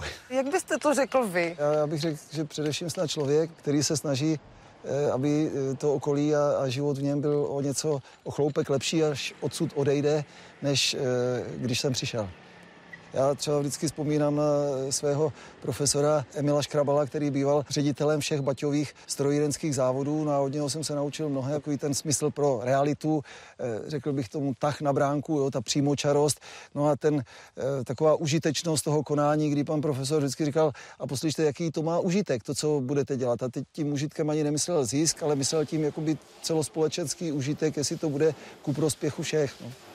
Vy jste tady doma, zároveň tady dáváte práci vlastně šestistovkám lidí. Zavděčíte se, mají vás tady rádi. Absolutně se nezavděčíte, ale eh, jako myslím si, že to není to hlavní a eh, podle mého názoru to eh, další úsloví hlas lidu, hlas boží neplatí, já prostě na něj nevěřím a tím pádem si myslím, že je nějaká vyšší pravda, které se jakoby zavděčíte snad tím, že se snažíte dělat dobro. Dává vám to nějak najevo. Asi jo, protože už bych musel stokrát zkrachovat a desetkrát být mrtvý, takže si myslím, že mě to určitým způsobem najevo dává. dobrý nápad může, pokud je dobrý, jak může být na, e, čepnut tuškou na pitlíku od svačiny. Pak to rozvinou ještě další, mě pomůžou, že tak to už je, jak to v té fabrice bývá, tak je to dílo který, na předávání, které, na kterém se podílí celá řada lidí. Je to nějaká naše představa o sobě samých, e, kdy se tak jako rádi holedbáme, že máme nějaké zlaté české ručičky, nebo to vidíte, že, že, že to tady tak je? Myslím si, že je v tom eh, kousek takové té sebestřednosti a toho českého, zkrátka jako eh, čecháčství, toho zápecnictví a že si tedy, když už jsme v tom světě malým, malinkatí a příliš neznamenáme, tak si aspoň říkáme, že máme zlaté české ručičky. No, tak bez zesporu je tady řada šikovných lidí, přemýšlivých a tak dál, ale já bych e, to úplně jako zlaté ručičky nedefinoval. Myslím si, že když se srovnáme s Němci a, a s okolím, takže jsme na tom podobně. Zkrátka, pokud nenajdete společnou řeč, a teď myslím doslova s tím cizincem, tak vznikají ty mýty, že oni jsou nějací jinačí a Němci jsou takoví a, a Rusáci jsou makoví a Arabové jsou úplně vůbec jinačí. No a myslím si, že kořeno tě, kořen těch problémů je e, v neschopnosti e, vzájemné komunikace.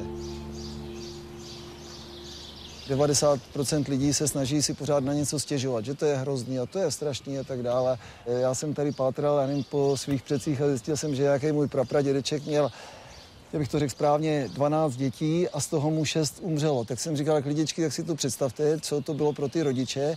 Problém je, já nevím, že na obědě byly málo e, osolený brambory a vy jste si nechtěli dojít, nebo byli líní dojít si k protějšímu stolu pro slánku a do solici, tak to je váš problém. A oni měli problém, že ze 12 dětí jim 6 umřelo. Tak si to srovnejte. Myslím si, že e, lidem dneska chybí hodnoty, které by jako byly vyhlášeny nebo obecně přijímány za správné a pokud by je člověk dodržoval, tak by si byl jist, že žije jako nás správně, no a zase kdo by je nedodržoval, tak by nekonal správně. Ty hodnoty prostě v podstatě definované nejsou.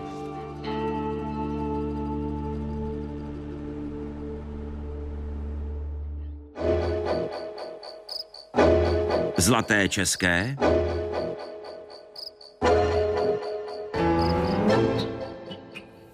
Třetí kapitolu dnešního Fokusu na téma Češi Čechům otevírají egyptoložka, doktorka Renata Landgrafová. Hezký dobrý večer, přeji, vítejte. Dobrý večer. A přední český ekonom, který střídavě žije ve Spojených státech amerických, střídavě v České republice, ale zároveň světoběžník, profesor Milan Zelený. Vítejte, hezký dobrý večer. Dobrý večer. Pane profesore, platí zlaté české ručičky dnes, jako to platilo za bati? Já bych řekl, že ani za bati to neplatilo. Je to mýtus, zlaté české ručičky. Zabati platili hlavně zlaté české hlavičky. Zlaté české hlavičky je něco, co jsme přestali rozvíjet. A zlaté české ručičky v době, která přichází, doba velikých inovací, rychlých změn, technologií, robotů, automatů, všeho možného, si bude vyžadovat více ty hlavičky než ty ručičky. A Baťové eh, samozřejmě, že dokázali eh, udělat spoustu věcí a mnoho věcí si dělali sami. Ale to bylo všecko z hlaviček, to nebylo z ručiček. Jako Čili já, si myslím, já si myslím, že ručičky, zlatý české ručičky jsou mýtus, ale přiznal bych, jak tam zaznělo, že prostě lidi v Čechách jsou šikovní, šikulové. Eh, to podání zlatých českých hlaviček v Bati, v čem je ta inovace? Protože vy přednášíte Baťu a způsob jeho podnikání, způsob kapitalismu Bati eh, od eh, Šangaje až po New York. Protože oni všecko skutečně dělali hlavou, oni všecko dělali jinak. Když děláte ručičkama, tak tam ten prostor tak velký není. Uvědomte si, že oni postavili ve Zlíně jednu z největších světových firm během nejhlubší ekonomické krize, takzvané Velké deprese, a rozšířili svoji působnost ze Zlína do všech kontinentů a jejich způsob organizace práce byl zcela nový. Jinými slovy, oni neměli zaměstnance, oni měli spolupracovníky, oni neměli e, nějaké dílny, oni měli e, sebeorganizující dílny, oni měli podíly na zisku. A jednu důležitou věc, když jste mi teda teď nahrál, v Čechách se často říká, že vyváželi boty. Oni nevyváželi boty. Oni vyváželi města, která vyráběla boty v daném území co nejblíže k tomu konečnému zákazníkovi. Představte si dnešního podnikatele, kterého by napadlo, že by vyvážel města, která se zabývají výrobou tak, aby uspokojila toho daného zákazníka třeba v Brazílii nebo v Indii nebo v Číně a tak dále. To jsou ty hlavičky, to je to, co jsme ztratili. A proč jsme na to nenavázali po roce 1989? Kvido Štěpánek protože, asi... Protože se o hlavičky nezajímáme. Protože žijeme s ručičkami zlatými, žijeme které... ručičkami a, a nějakými mýty. Ale my jsme byli v Brazílii s, s mojí skupinou uh, minulý léto. V Brazílii vyhnanec Jan Baťa založil minimálně pět měst. Ty města dodnes existují. Ty města dodnes fungují, oni ne všechny vyrábějí boty, ale dodnes fungují. Jsou krásně navrženy a byly ustaveny nebo postaveny v džungli. Na zelené louce, jak by se řeklo. Teď si uvědomte tu hlavu toho člověka, který přijde do džungle jako vyhnanec, odříznutý od své vlastní vlasti a postaví pět měst, kde my přijedeme po 60 letech nebo ještě víc a všichni jsme byli podnikatelé nebo profesoři a my jsme o něm měli. My jsme se sešli večer a byli jsme ticho, protože jsme všichni věděli, že vidíme něco, co přesahuje naše zkušenosti. A teprve po roce se začínáme bavit o tom, jak by bylo krásný, kdyby jsme dokázali v dnešním světě zase vyvážet ta města a pomáhat těm lidem v Africe a v Arábii a všude, kde je těžce, vytvářet komplexy výrobní tak, aby oni nemuseli migrovat. Namísto toho ubohého stavění zdí a plotů, co kdyby jsme se poučili trochu od Baťů a vyvezli komplex, který umožní těm lidem, samozřejmě s, novým, s novými technologiemi a, a s novými eh, stavebními možnostmi, něco velmi flexibilního, rychle se měnícího, že jo? ale umožnit těm lidem. My jsme jediná země na světě, která měla tento způsob myšlení, protože žádná jiná země nevyvážela města. A ještě, jestli můžu, těch měst Baťové vyvezli asi 70 po celém světě. Já jsem byl kdysi na návštěvě v Peru a nejvyšší město, nejvýše položené město na světě Kusko a tam blikalo něco takhle a tam byla prodejna batí až úplně na konci světa. Že jo? Oni to všecko vyvezli a teď si představte, měli na to jednu dekádu. V roce 1932 zahynul Tomáš a v roce 1939 odešel Jan. Měli na to jednu dekádu a ta dekáda byla nejhorší krizí doposud eh, v ekonomice světové. A my jsme skvétali. A když se přijdete dneska podívat do Zlína, tak vidíte, že tam se odehrálo něco neuvěřitelného. Tam dodneska stojí budovy a mrakodrapy a, a prostě to, to co zbyde, to, to vystavěné, samozřejmě ty hlavičky jsou dávno pryč a ty ručičky tam taky už nejsou. Jsou tam spíš politici, že jo, ale ty budovy zůstávají. A Baťové byli tak úžasní v tom myšlení, že když si Jan Baťa pozval Le Corbusier, slavného architekta, aby mu navrhl moderní zlín. Ale Corbusier to udělal. A Jan Baťa se na to podíval a říkal, nezlobte se na mě, tohle my nechceme. A udělali si to po svým. Paní doktorko, zlaté české hlavičky, co je to dnes vlastně ve vědě? Jste tak skeptická jako tady pan profesor Zelený, když se podíváte na své zkušenosti, jaké ze Spojených států, z Německa, ze Švýcarska? Já bych si dovolila být spíš mírně, ale opravdu mírně optimistická.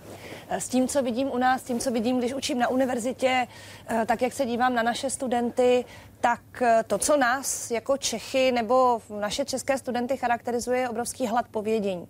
Touha poznávat, zároveň veliká skromnost, která nám možná trošku stojí v cestě k tomu, abychom dokázali v té obrovské konkurenci světové uspět protože já jsem učila velmi podobné věci, jak u nás v Čechách, tak v Německu, eh, tak ve Švýcarsku.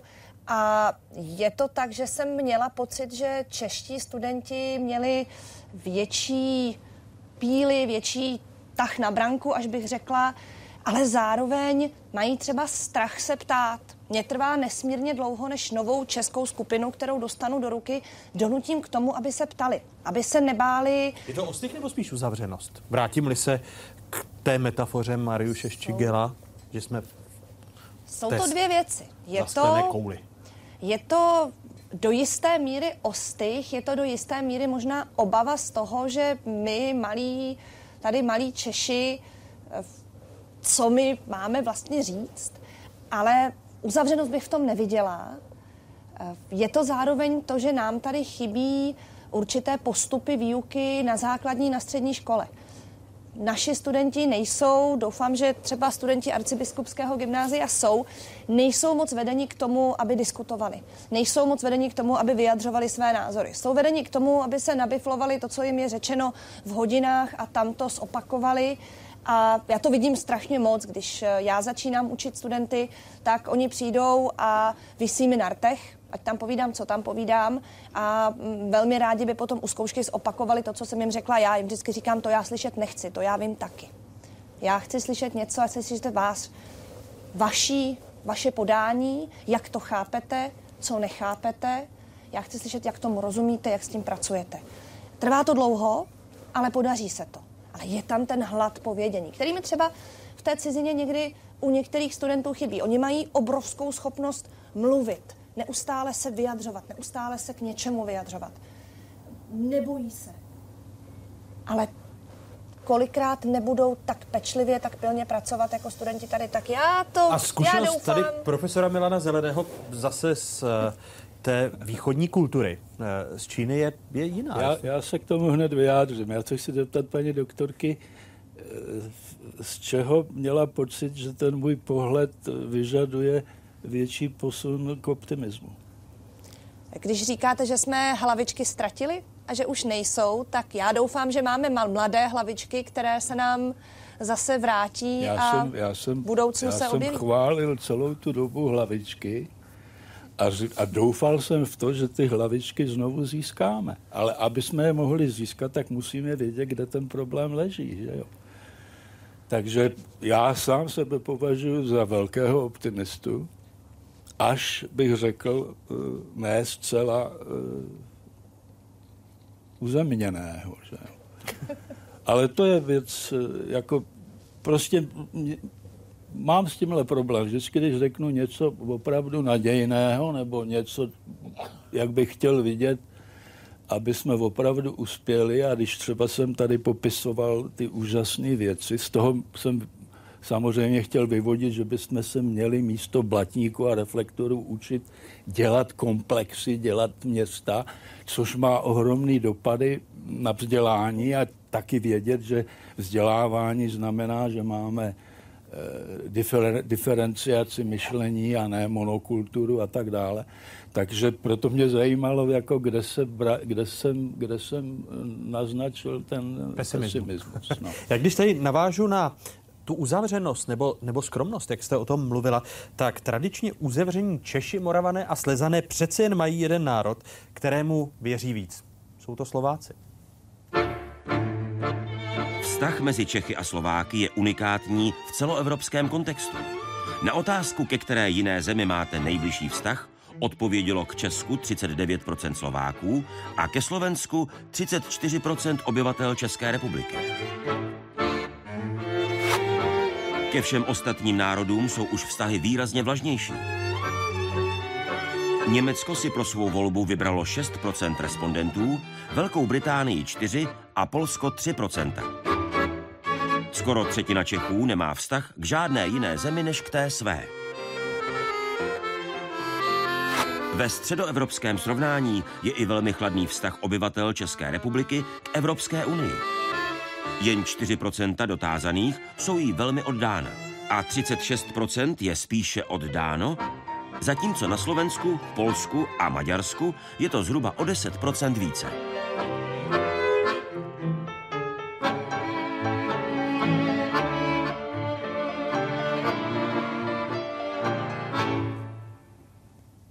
Jak jsme, pane profesore, slyšeli, tak identifikace Čechů co by Evropanů v tom posledním čtvrtoletí nevychází. Eh, nejen pokud jde o Evropskou unii co by instituci, ale i o ostatní evropské národy. Jaké proto máte vysvětlení? Mně uniká celý smysl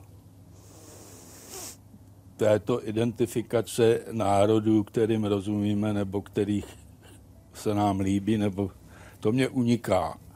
Já jsem 50 let v Americe a procestoval jsem většinu světa a nikdy jsem se nesetkal s národem. Jinými slovy, vždycky jsem po, poznal skupinu, ať už to byli akademici, nebo vojáci, nebo studenti, nebo politici, že jo. Nebo jsem poznal malé skupiny.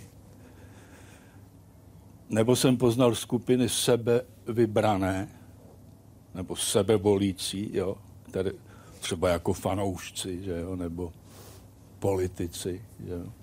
Ale nikdy jsem nenarazil na národ. Takže jedinou zkušenost, jakou já mám z toho, z těch 50 letech, let ve světě, je, že abych poznal národ, tak mám před sebou velikou oponu těchto skupin a já skrz ní poznávám ten národ a většinou to končí tak, že řeknu, ano, tahle skupina mě vyhovuje, nebo tahle mě nevyhovuje, ale myslím si, že není správný, když někdo pozná, já nevím, někde ve Srbsku nějakou skupinu, řekněme na pláži další Čechy, že pak z toho uzavře, že Srbsko je eh, takový nebo makový. Takže mě tohle všechno uniká. Nezlobte se na mě, protože já si neumím představit, že bych někde, někde potkal národ. Ale teď si vezměte to, když přijedete sem. Vyprávěl mi o tom eh, šéf ústavu eh, organické chemie a biochemie Zdeněk Hostomský, který se také vrátil ze Spojených států po 20 letech do České republiky a nemůže pochopit, že se o české vědě říká česká věda. My musíme dělat českou vědu, národní vědu. To máte podobné zkušenosti? Že když přijedete sem, tak tady prostě děláme českou vědu. My neděláme vědu. Já mám osobní zkušenosti. Já dělám svoji vědu. Jinými slovy, já dělám to, co umím a dělám všecko proto, aby to dávalo smysl a aby se o tom někdo dozvěděl. Jo? Jestliže uspěju, tak se těch věcí chytne víc lidí a potom máme skupinu nebo založíme nějakou společnost, scházíme se a rozvíjíme to dál. Že jo? Ale to je úplně jedno, jestli to jsme američani nebo Číňani nebo Japonci, my se tam scházíme všichni, protože věda je univerzální. Česká věda eh, existuje jenom potud, pokud je zároveň vědou uni, univerzální. Jestliže česká věda zvolí nějakého důvodu, že se stane vědou nepřenosnou, vědou místní, vědou nějakým způsobem omezenou, tak dle mého názoru přestává být vědou, ale stává se jakýmsi kulturním, eh, jak bych to řekl, kulturní záhadou. Setkáváte se s tím, Renato? Ona tohle určitě není cesta, která nás čeká v budoucnosti. Já zatím se s tím setkávám, zatím to bohužel kolem sebe trochu vidím. Myslím si, že to je do jisté míry důsledek nějakých obav, důsledek toho, co bylo v minulosti. To znamená, v minulosti věda vypadala tak, že se sem dostali jenom určitá, že se sem dostala jenom určitá část literatury, jenom v určitých jazycích, jenom určitým způsobem bylo naprosto běžné bádat si česky, možná tak trochu rusky. Po nikom se nechtěli cizí jazyky, po nikom se nechtělo eh, cestovat, dokonce se to zakazovalo. A najednou z roku na rok, z desetiletí na desetiletí, se po naší vědecké komunitě chce, a je dobře, že se to po ní chce, aby cestovala, aby fungovala na mezinárodním poli, aby byla konkurenceschopná na mezinárodním poli, aby fungovala eh, pokud možno ve třech světových jazycích. To je pro spoustu lidí nepředstavitelné, je to pro spoustu lidí hodně komplikované. Já bych to možná i trošku spojila s tím pohledem na ty národy. Proč my máme tak v uvozovkách rádi Slováky? Protože je známe, protože Slovák není pro nás někdo neznámý. Slovák je někdo, s kým si rozumíme. Slovák je někdo, který s námi sdílel jeden stát ještě relativně donedávna. E, zatímco pokud bychom se běžného Čecha někde na ulici zeptali, kdo je to Arab, tak si myslím, že nedokážou definovat, jaká je povaha běžného Araba. Z toho to vyplývá nějaký strach z neznáma. A v té určité části vědecké komunity, která, se, která tvoří tu českou vědu, tu uzavřenou vědu, která nechce se dívat ven, bojí se konkurence. Mi je přesně ten strach z neznáma. Přesně to, že my jsme to dělali 30 let takto a teď najednou vy po nás chcete, abychom to vzali a dělali to úplně jinak. Ne, my se budeme radši schovávat za to, že kultivujeme češtinu. Těm, kterým rozumíme, tak těm máme nejblíž. To se jasně ukazuje ze všech těch sociologických výzkumů. Cizích národností u nás mnoho nežije, alespoň co do počtu jejich zástupců, ale máme rádi právě ty, kterým rozumíme, jak ukazují data. Z národností žijících na území České republiky přijímají místní nejlépe Slováky. 85% dotázaných je v sociologickém šetření CVVM označilo za velmi nebo spíše sympatické. Následují Poláci se 44% těchto odpovědí, Němci se 34% Větnamci se 32% a Řekové s 30% Naopak největší antipatie cítí lidé v České republice vůči Romům. Za velmi nebo spíše nesympatické je považuje 82% dotázaných. Následují Arabové z 75, Albánci se 57 a Rumuni s 48%. Jako světoběžníci, eh, lidé, kteří jste cestovali, tak eh, na koho jste byli hrdí podíváte-li se na ty své životní zkušenosti. Eh, jaká jména tam, pane profesore, byla? Bez sporu Baťu, když necháme stranou Baťu. Já čerpám ve své práci celosvětové. Čerpám nejvíce z českých eh, kořenů. Jinými slovy, my jsme velmi zvláštní národ, protože dle mého názoru jsme celou řadu lidí kteří jsou, nebo byli velmi inspirativní, jsme tak nějak odložili. Takže kdybych měl jenom krátce vyjmenovat, tak třeba já se velmi rád vracím k Janu Amosu Komenskému. To byl prostě učitel národu, to byl autor Orbis Pictus, což čemuž já říkám uh, uh, analogický internet té doby, který byl trojazyčný jsme se bavili o tom, jestli se mají učit jazyky, že jo, a tak dále.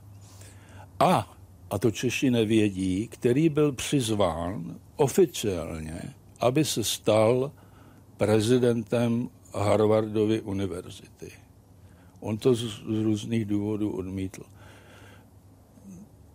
Říkal, šťastný člověk ten, který se umí učit z chyb druhých nebo říkal omnia sponte fluant. Všecko probíhá spontánně. No úžasný člověk. Tedy ten váš citát, že jen hlupák se učí z vlastních chyb, protože člověk moudrý se učí z chyb druhých. Šťastný to člověk, to je se umí. To je, to je z Komenského. Ale další. Eh, málo se zná eh, Augustin Hermann. Augustin Hermann, při, při, přívětek je The Bohemian. Tehdy se velmi často všichni tyhle ty vel, velikáni si říkali Bohemus nebo Bohemian. Augustin Hermann byl první Čech v Americe. Stál u založení města New Yorku, tehdy Nového Amsterdamu, a byl přímým poradcem a diplomatem pro tehdejšího guvernéra Steve Zanta. Dodnes máme v Marylandu takzvaná Bohemia River, anebo území, který se jmenuje Three Bohemian Sisters, protože on měl tři dcery a po nich to nazval. Samozřejmě taky tam máme Bohemia Beer, že jo, a tak dále. Čili úžasná postava zase, velmi inspirující a já jsem napsal teď knížku, kde říkám, on byl vlastně první Američan, protože on byl diplomat, on byl vzdělaný, on byl podnikatel, on vlastnil lodě a, a tak dále, a tak dále. Další takovej eh, Karel Havlíček Borovský, to se často zapomíná, ale Karel Havlíček Borovský například byl zastánce tomu, čemu se říká lokální pohled. On říkal, každá malá vesnice se musí učit z toho nejlepšího, co je ve světě, k mání. Taky skončil v Brixenu, že jo.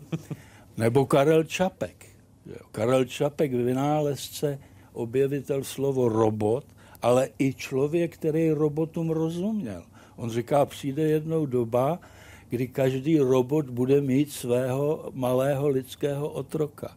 Dneska se vyvíjí oblast takzvaného ko-robotu, to znamená, že aby jsme nestratili pracovní příležitosti, tak bude, budou roboty, ale tam vždycky bude nějaký človíček poskakovat a vykonávat ty příkazy. Že jo.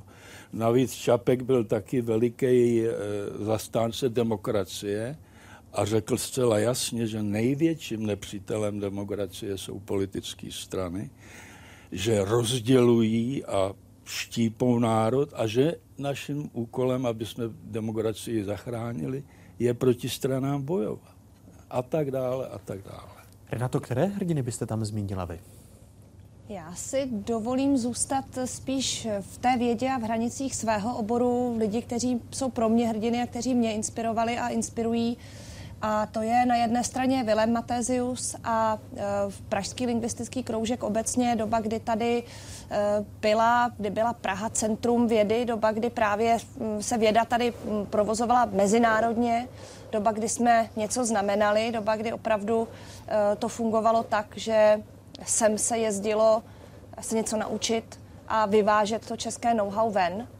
A z druhé strany potom egyptolog Jaroslav Černý, který naopak u nás vyrůstal a u nás se učil, ale potom jezdil pracovat s francouzi do Egypta, dožil a dopracoval, doučil v Oxfordu. Byl takovým internacionálem člověkem, který neustále dokazoval, že není asi úplně podstatné, kde se člověk narodí, kde vyroste, ale je důležité, co se naučí a to, že má touhu předávat něco dál, to, že má touhu po poznání a hledání něčeho. A my vlastně třeba z knihovny Jaroslava Černého žijeme dodnes. Já mu oběma pro tu chvíli děkuji. A profesor Milan Zelený jakoby naznačil eh, tu závěrečnou kapitolu, eh, když tady citoval Karla Čapka. Rozdělené Česko. Platí to jenom o Česku. Eh, Česko-Větnamsko tak nazvala zemi, ve které žije blogerka do Tu Chan, která mimochodem před necelými dvěma týdny získala novinářskou cenu, novinářská křepelka žurnalisty do 33 let. Píše česky, Jaké je to být v České republice menšinou? I to bylo téma konverzace při česko-větnamském obědě. Takže jdeme na polívky.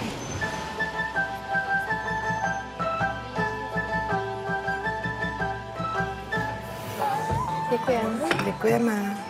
Ráda. Děkujeme. Taky rovnou. Takhle pro vás. Děkuji. Bambusové zrna a... Teď se ukáže, jak to s ním krásně neumím. ne, tak to bude dobrou chuť. Dobrou chuť. S kým já se tady teďka vlastně bavím? S Větnamkou nebo s Češkou nebo s Českou Větnamkou? Já jsem před rokem a půl dostala české občanství, ale stále mám větnamské občanství, mám dvojí, takže um, se bavíte s Čecho-Větnamkou. Doslova. Je to složité kloubit dohromady ty dvě kultury v jedné osobě, nebo, nebo to jde docela dobře? Větnamců tady žije hodně, Jako je pravda, že jsem se dostala někdy do situací, kdy jsem si říkala, uh, aha, tak tady je ten, ten vliv té větnamské výchovy mnohem silnější, než jsem si myslela. My se moc třeba veřejně neopijíme, eh, takže bychom byli uh, opilí pod obraz. Když a nebo... Češi se klidně opijíme a nějak se tím, nějak se tím netajíme, ne? ale Ne. pak patří to k naší kultuře, to tak je, jako, No. že to vlastně není ostuda, že? Ona, tak aby, aby, aby to zase nebylo vztáhlé jenom na alkohol, tak uh, ono jde o obecně vyjadřování emocí, kdy azijská kultura uh, nemá přirozené vyjadřovat uh, uh, emoce nebo, nebo vztah uh, na venek na, ve společnosti. To znamená, že když uh, se když tam přijdete v páru, tak uh, se neočekává, že se budete veřejně muckovat. To, to se jako u nás nenosí. Větnamská společnost žije kolektivní život. Tam nežijete sám na sebe, tam není, v není podporovaný individualismus. Že důležité je, jak ovlivní to vaše rozhodnutí ostatní, vaši rodinu především.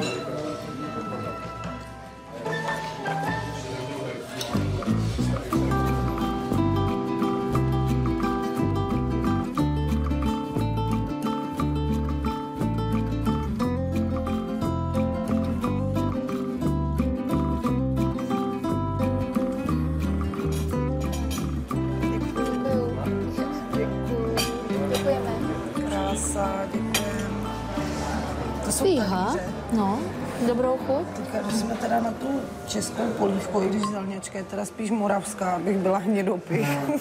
tak, tak pojďme se bavit o, o nás, o Češích teda. Češi říkají, my máme ty Větnamce rádi, oni jsou takový pracovití a přitom tiší.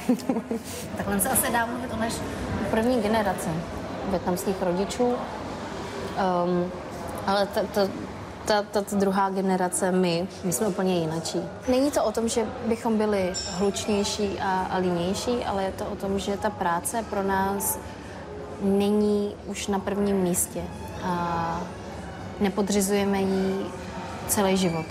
Takovýhle život naši, naši nikdy neměli. Já si nemyslím, že, že by česká společnost byla nějakým způsobem uh, xenofobně rasistická. Uh, je ale lehké uh, získat v Čechách pozornost tím, že jste jiná. A my to máme tak, že vypadáme jinak. Uh, a ono se říká, že Češi jsou závistiví a, a když vidí někoho, a, že se mu daří, tak, a, tak a, závidí a pomlouvá. Já naštěstí jsem se v životě nesetkala s takovýmhle, s takovýmhle a, přístupem. Ale to je taky to, jakým způsobem vy přijímáte tu druhou stranu. Hm. Ale víte co? To je moc hezký. Um, hezký příměr, protože jsme začali větnamskou polévku. Mám tam větnamský základ. Mm-hmm. A dojedeme to, dojedeme to touhle z toho směstí. Moravsko, Moravsko-českou, českou, moravskou. To je valašská polívka, že jo, a Valaši přišli kdysi dávno z Itálie, takže... Myš jsme, máš. jsme v Evropě. Ale to je to. jsme ve světě.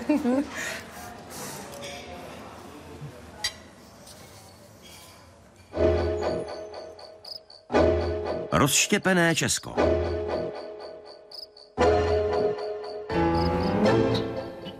Odlišnost, jinakost. Je to to, co štěpí tě- Česko a možná nejen Česko, ale e, i ostatní národy. E, Závěrečná kapitola, závěrečné schrnutí. Soudě e, při pohledu našeho národa na větnamskou menšinu, tak je to ta menšina, kterou máme rádi. Je tady možné v souvislosti s odlišností mluvit o rozštěpeném Česku, Olgo?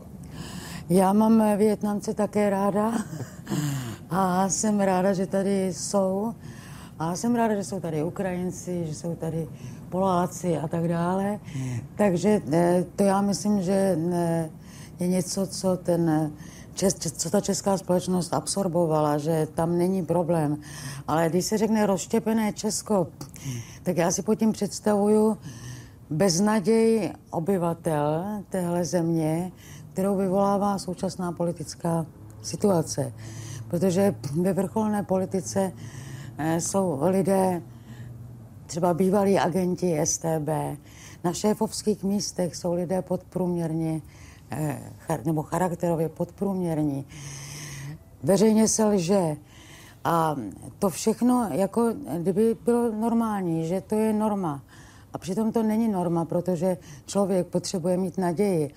A to je taky to, že Čechům chybí sebevědomí. Jenomže to sebevědomí si musíme budovat každý zvlášť tou svojí individuální zodpovědností. A jedině tak, když každý člověk přispěje tomu národu a, a dá nějakou oběť, tak pak eh, to má smysl a pak mají vlastně smysl mluvit o národu nebo o tom společenství.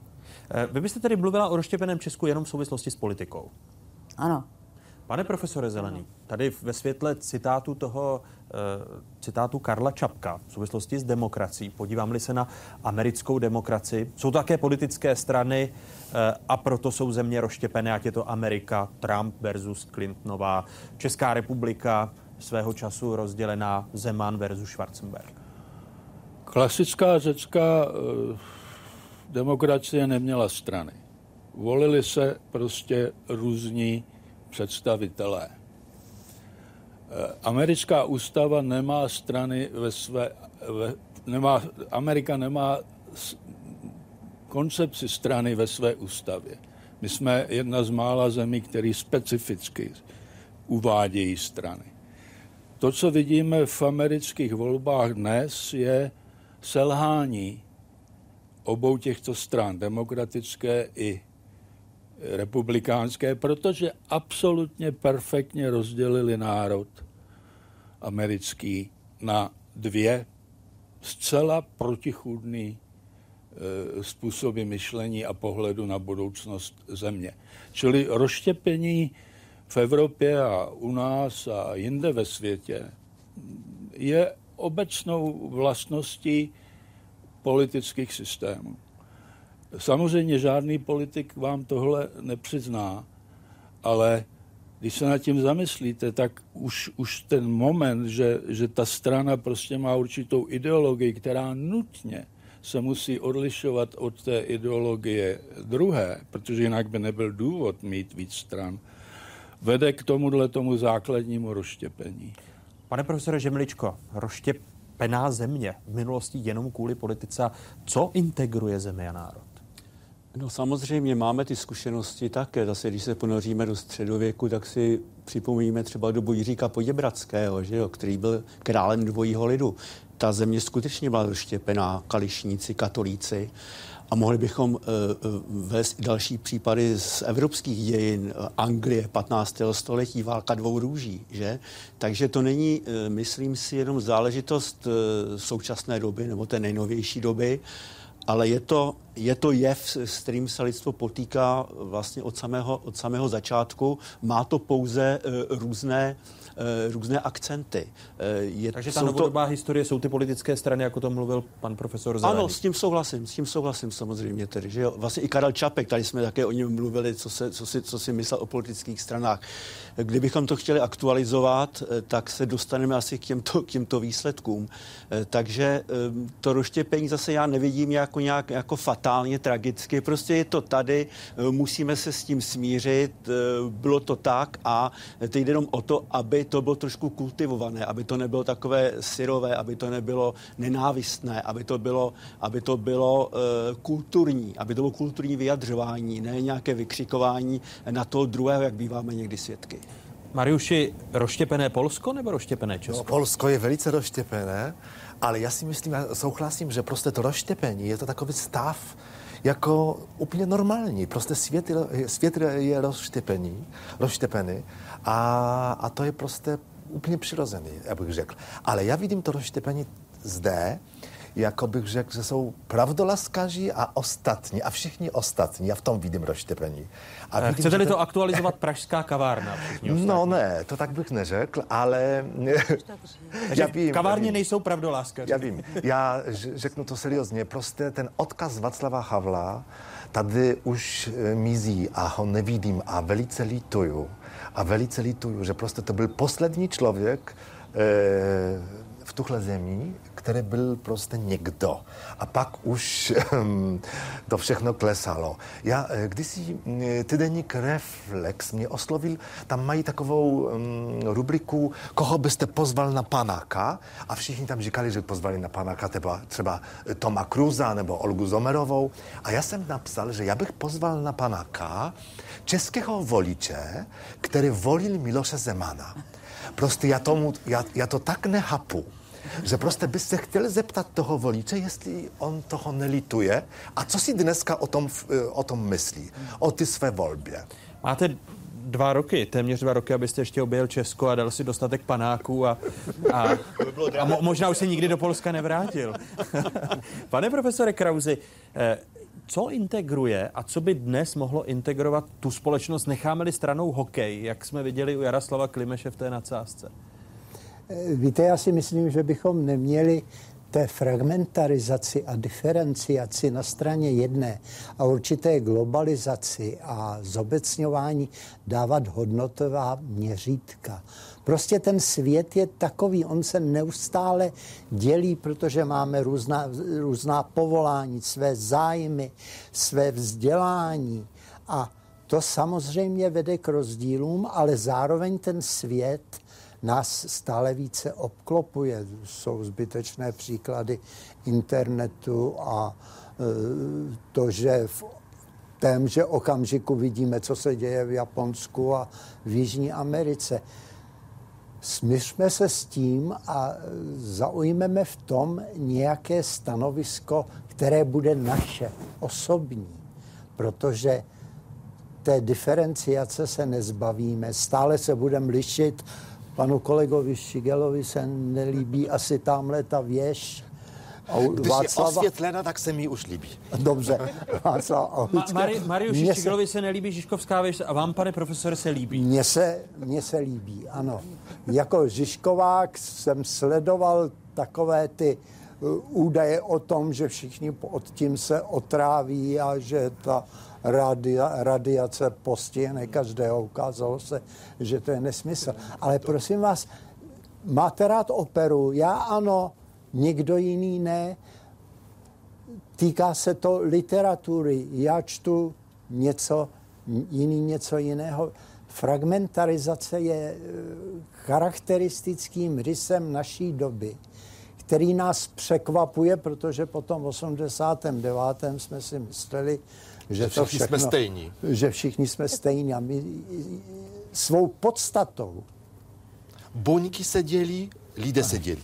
Jazyk, a prosím vás, abych skončil jako lingvista, jazyky se dělí a jazyky se slučují, spojují. To To, už je v je Bibli tohleto. běžný proces. To už je v Bibli. Pane profesore Žemličko, je to v Bibli, takže ano. nás to provází uh, věky věků. Přesně tak.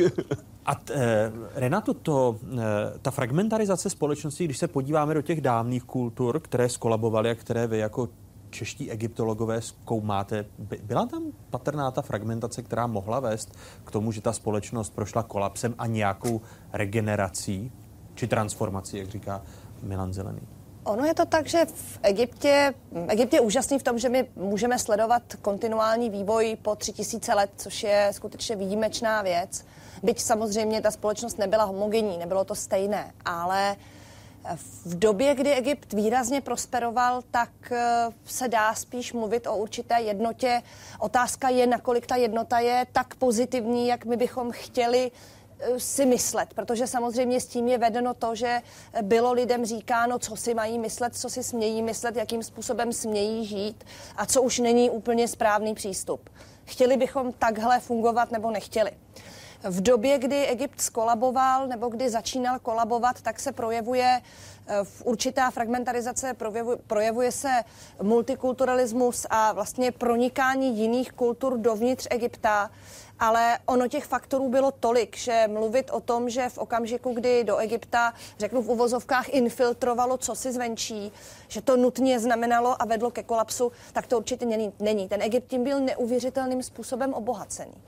Když se podíváme na Egypt v pozdní době, tak nám najednou vznikají neuvěřitelné eh, myšlenkové konstrukty, vzniká celá nová filozofie, vznikají celé nové náboženské směry. A já si myslím, že právě ten pozitivní pohled na tu fragmentarizaci, na to, že jsme jiní, na to, že každý z nás je jiný, je to, co bychom si tady od toho měli odnést. A to, že možná trochu zapomenout na tu českou eh, uzavřenost, o které jsme tady mluvili a zkusit být otevřenější a brát si z té naší fragmentarizace, z té naší jinakosti to nejlepší a zkusit se bavit, zkusit diskutovat, zkusit se bavit o tom, proč mě se věž líbí a někomu ne a proč mě se líbí miminka a znám spoustu lidí, kteří je úplně nenávidí. Já vám děkuji. Děkuji za to, že jste byli zajímavými hosty 15. vydání měsíčníku Fokus. Děkuji dokumentaristce Olze Somerové, děkuji eh, polskému novináři, spisovateli eh, Mariuši Ščigelovi, profesoru Jiřímu Krauzovi, jazykověci, profesoru Josefu Žemličkovi, eh, historikovi, že přijal naše pozvání. Stejně tak děkuji egyptoložce Renatě eh, Landgráfové a profesoru Milanu Zelenému ekonomovi. Děkuji, že jste přijali naše pozvání a že jste dvě hodiny diskutovali ve Fokusu. Těším se eh, někdy příště nashledanou. Děkuji i skvělému publiku, kterým dnes byli studenti Arcibiskupského gymnázia v Praze, kteří tady s námi eh, na Národním památníku na Vítkově byli celé dvě hodiny. Díky, těším se někdy příště nashledanou. Děkujeme Národnímu muzeu v Praze, že nám umožnilo odvysílat dnešní Fokus a těším se u Fokusu 16. na téma Velké malé Česko, kdy se budeme bavit o regionech, o regionální politice. Dobrou noc.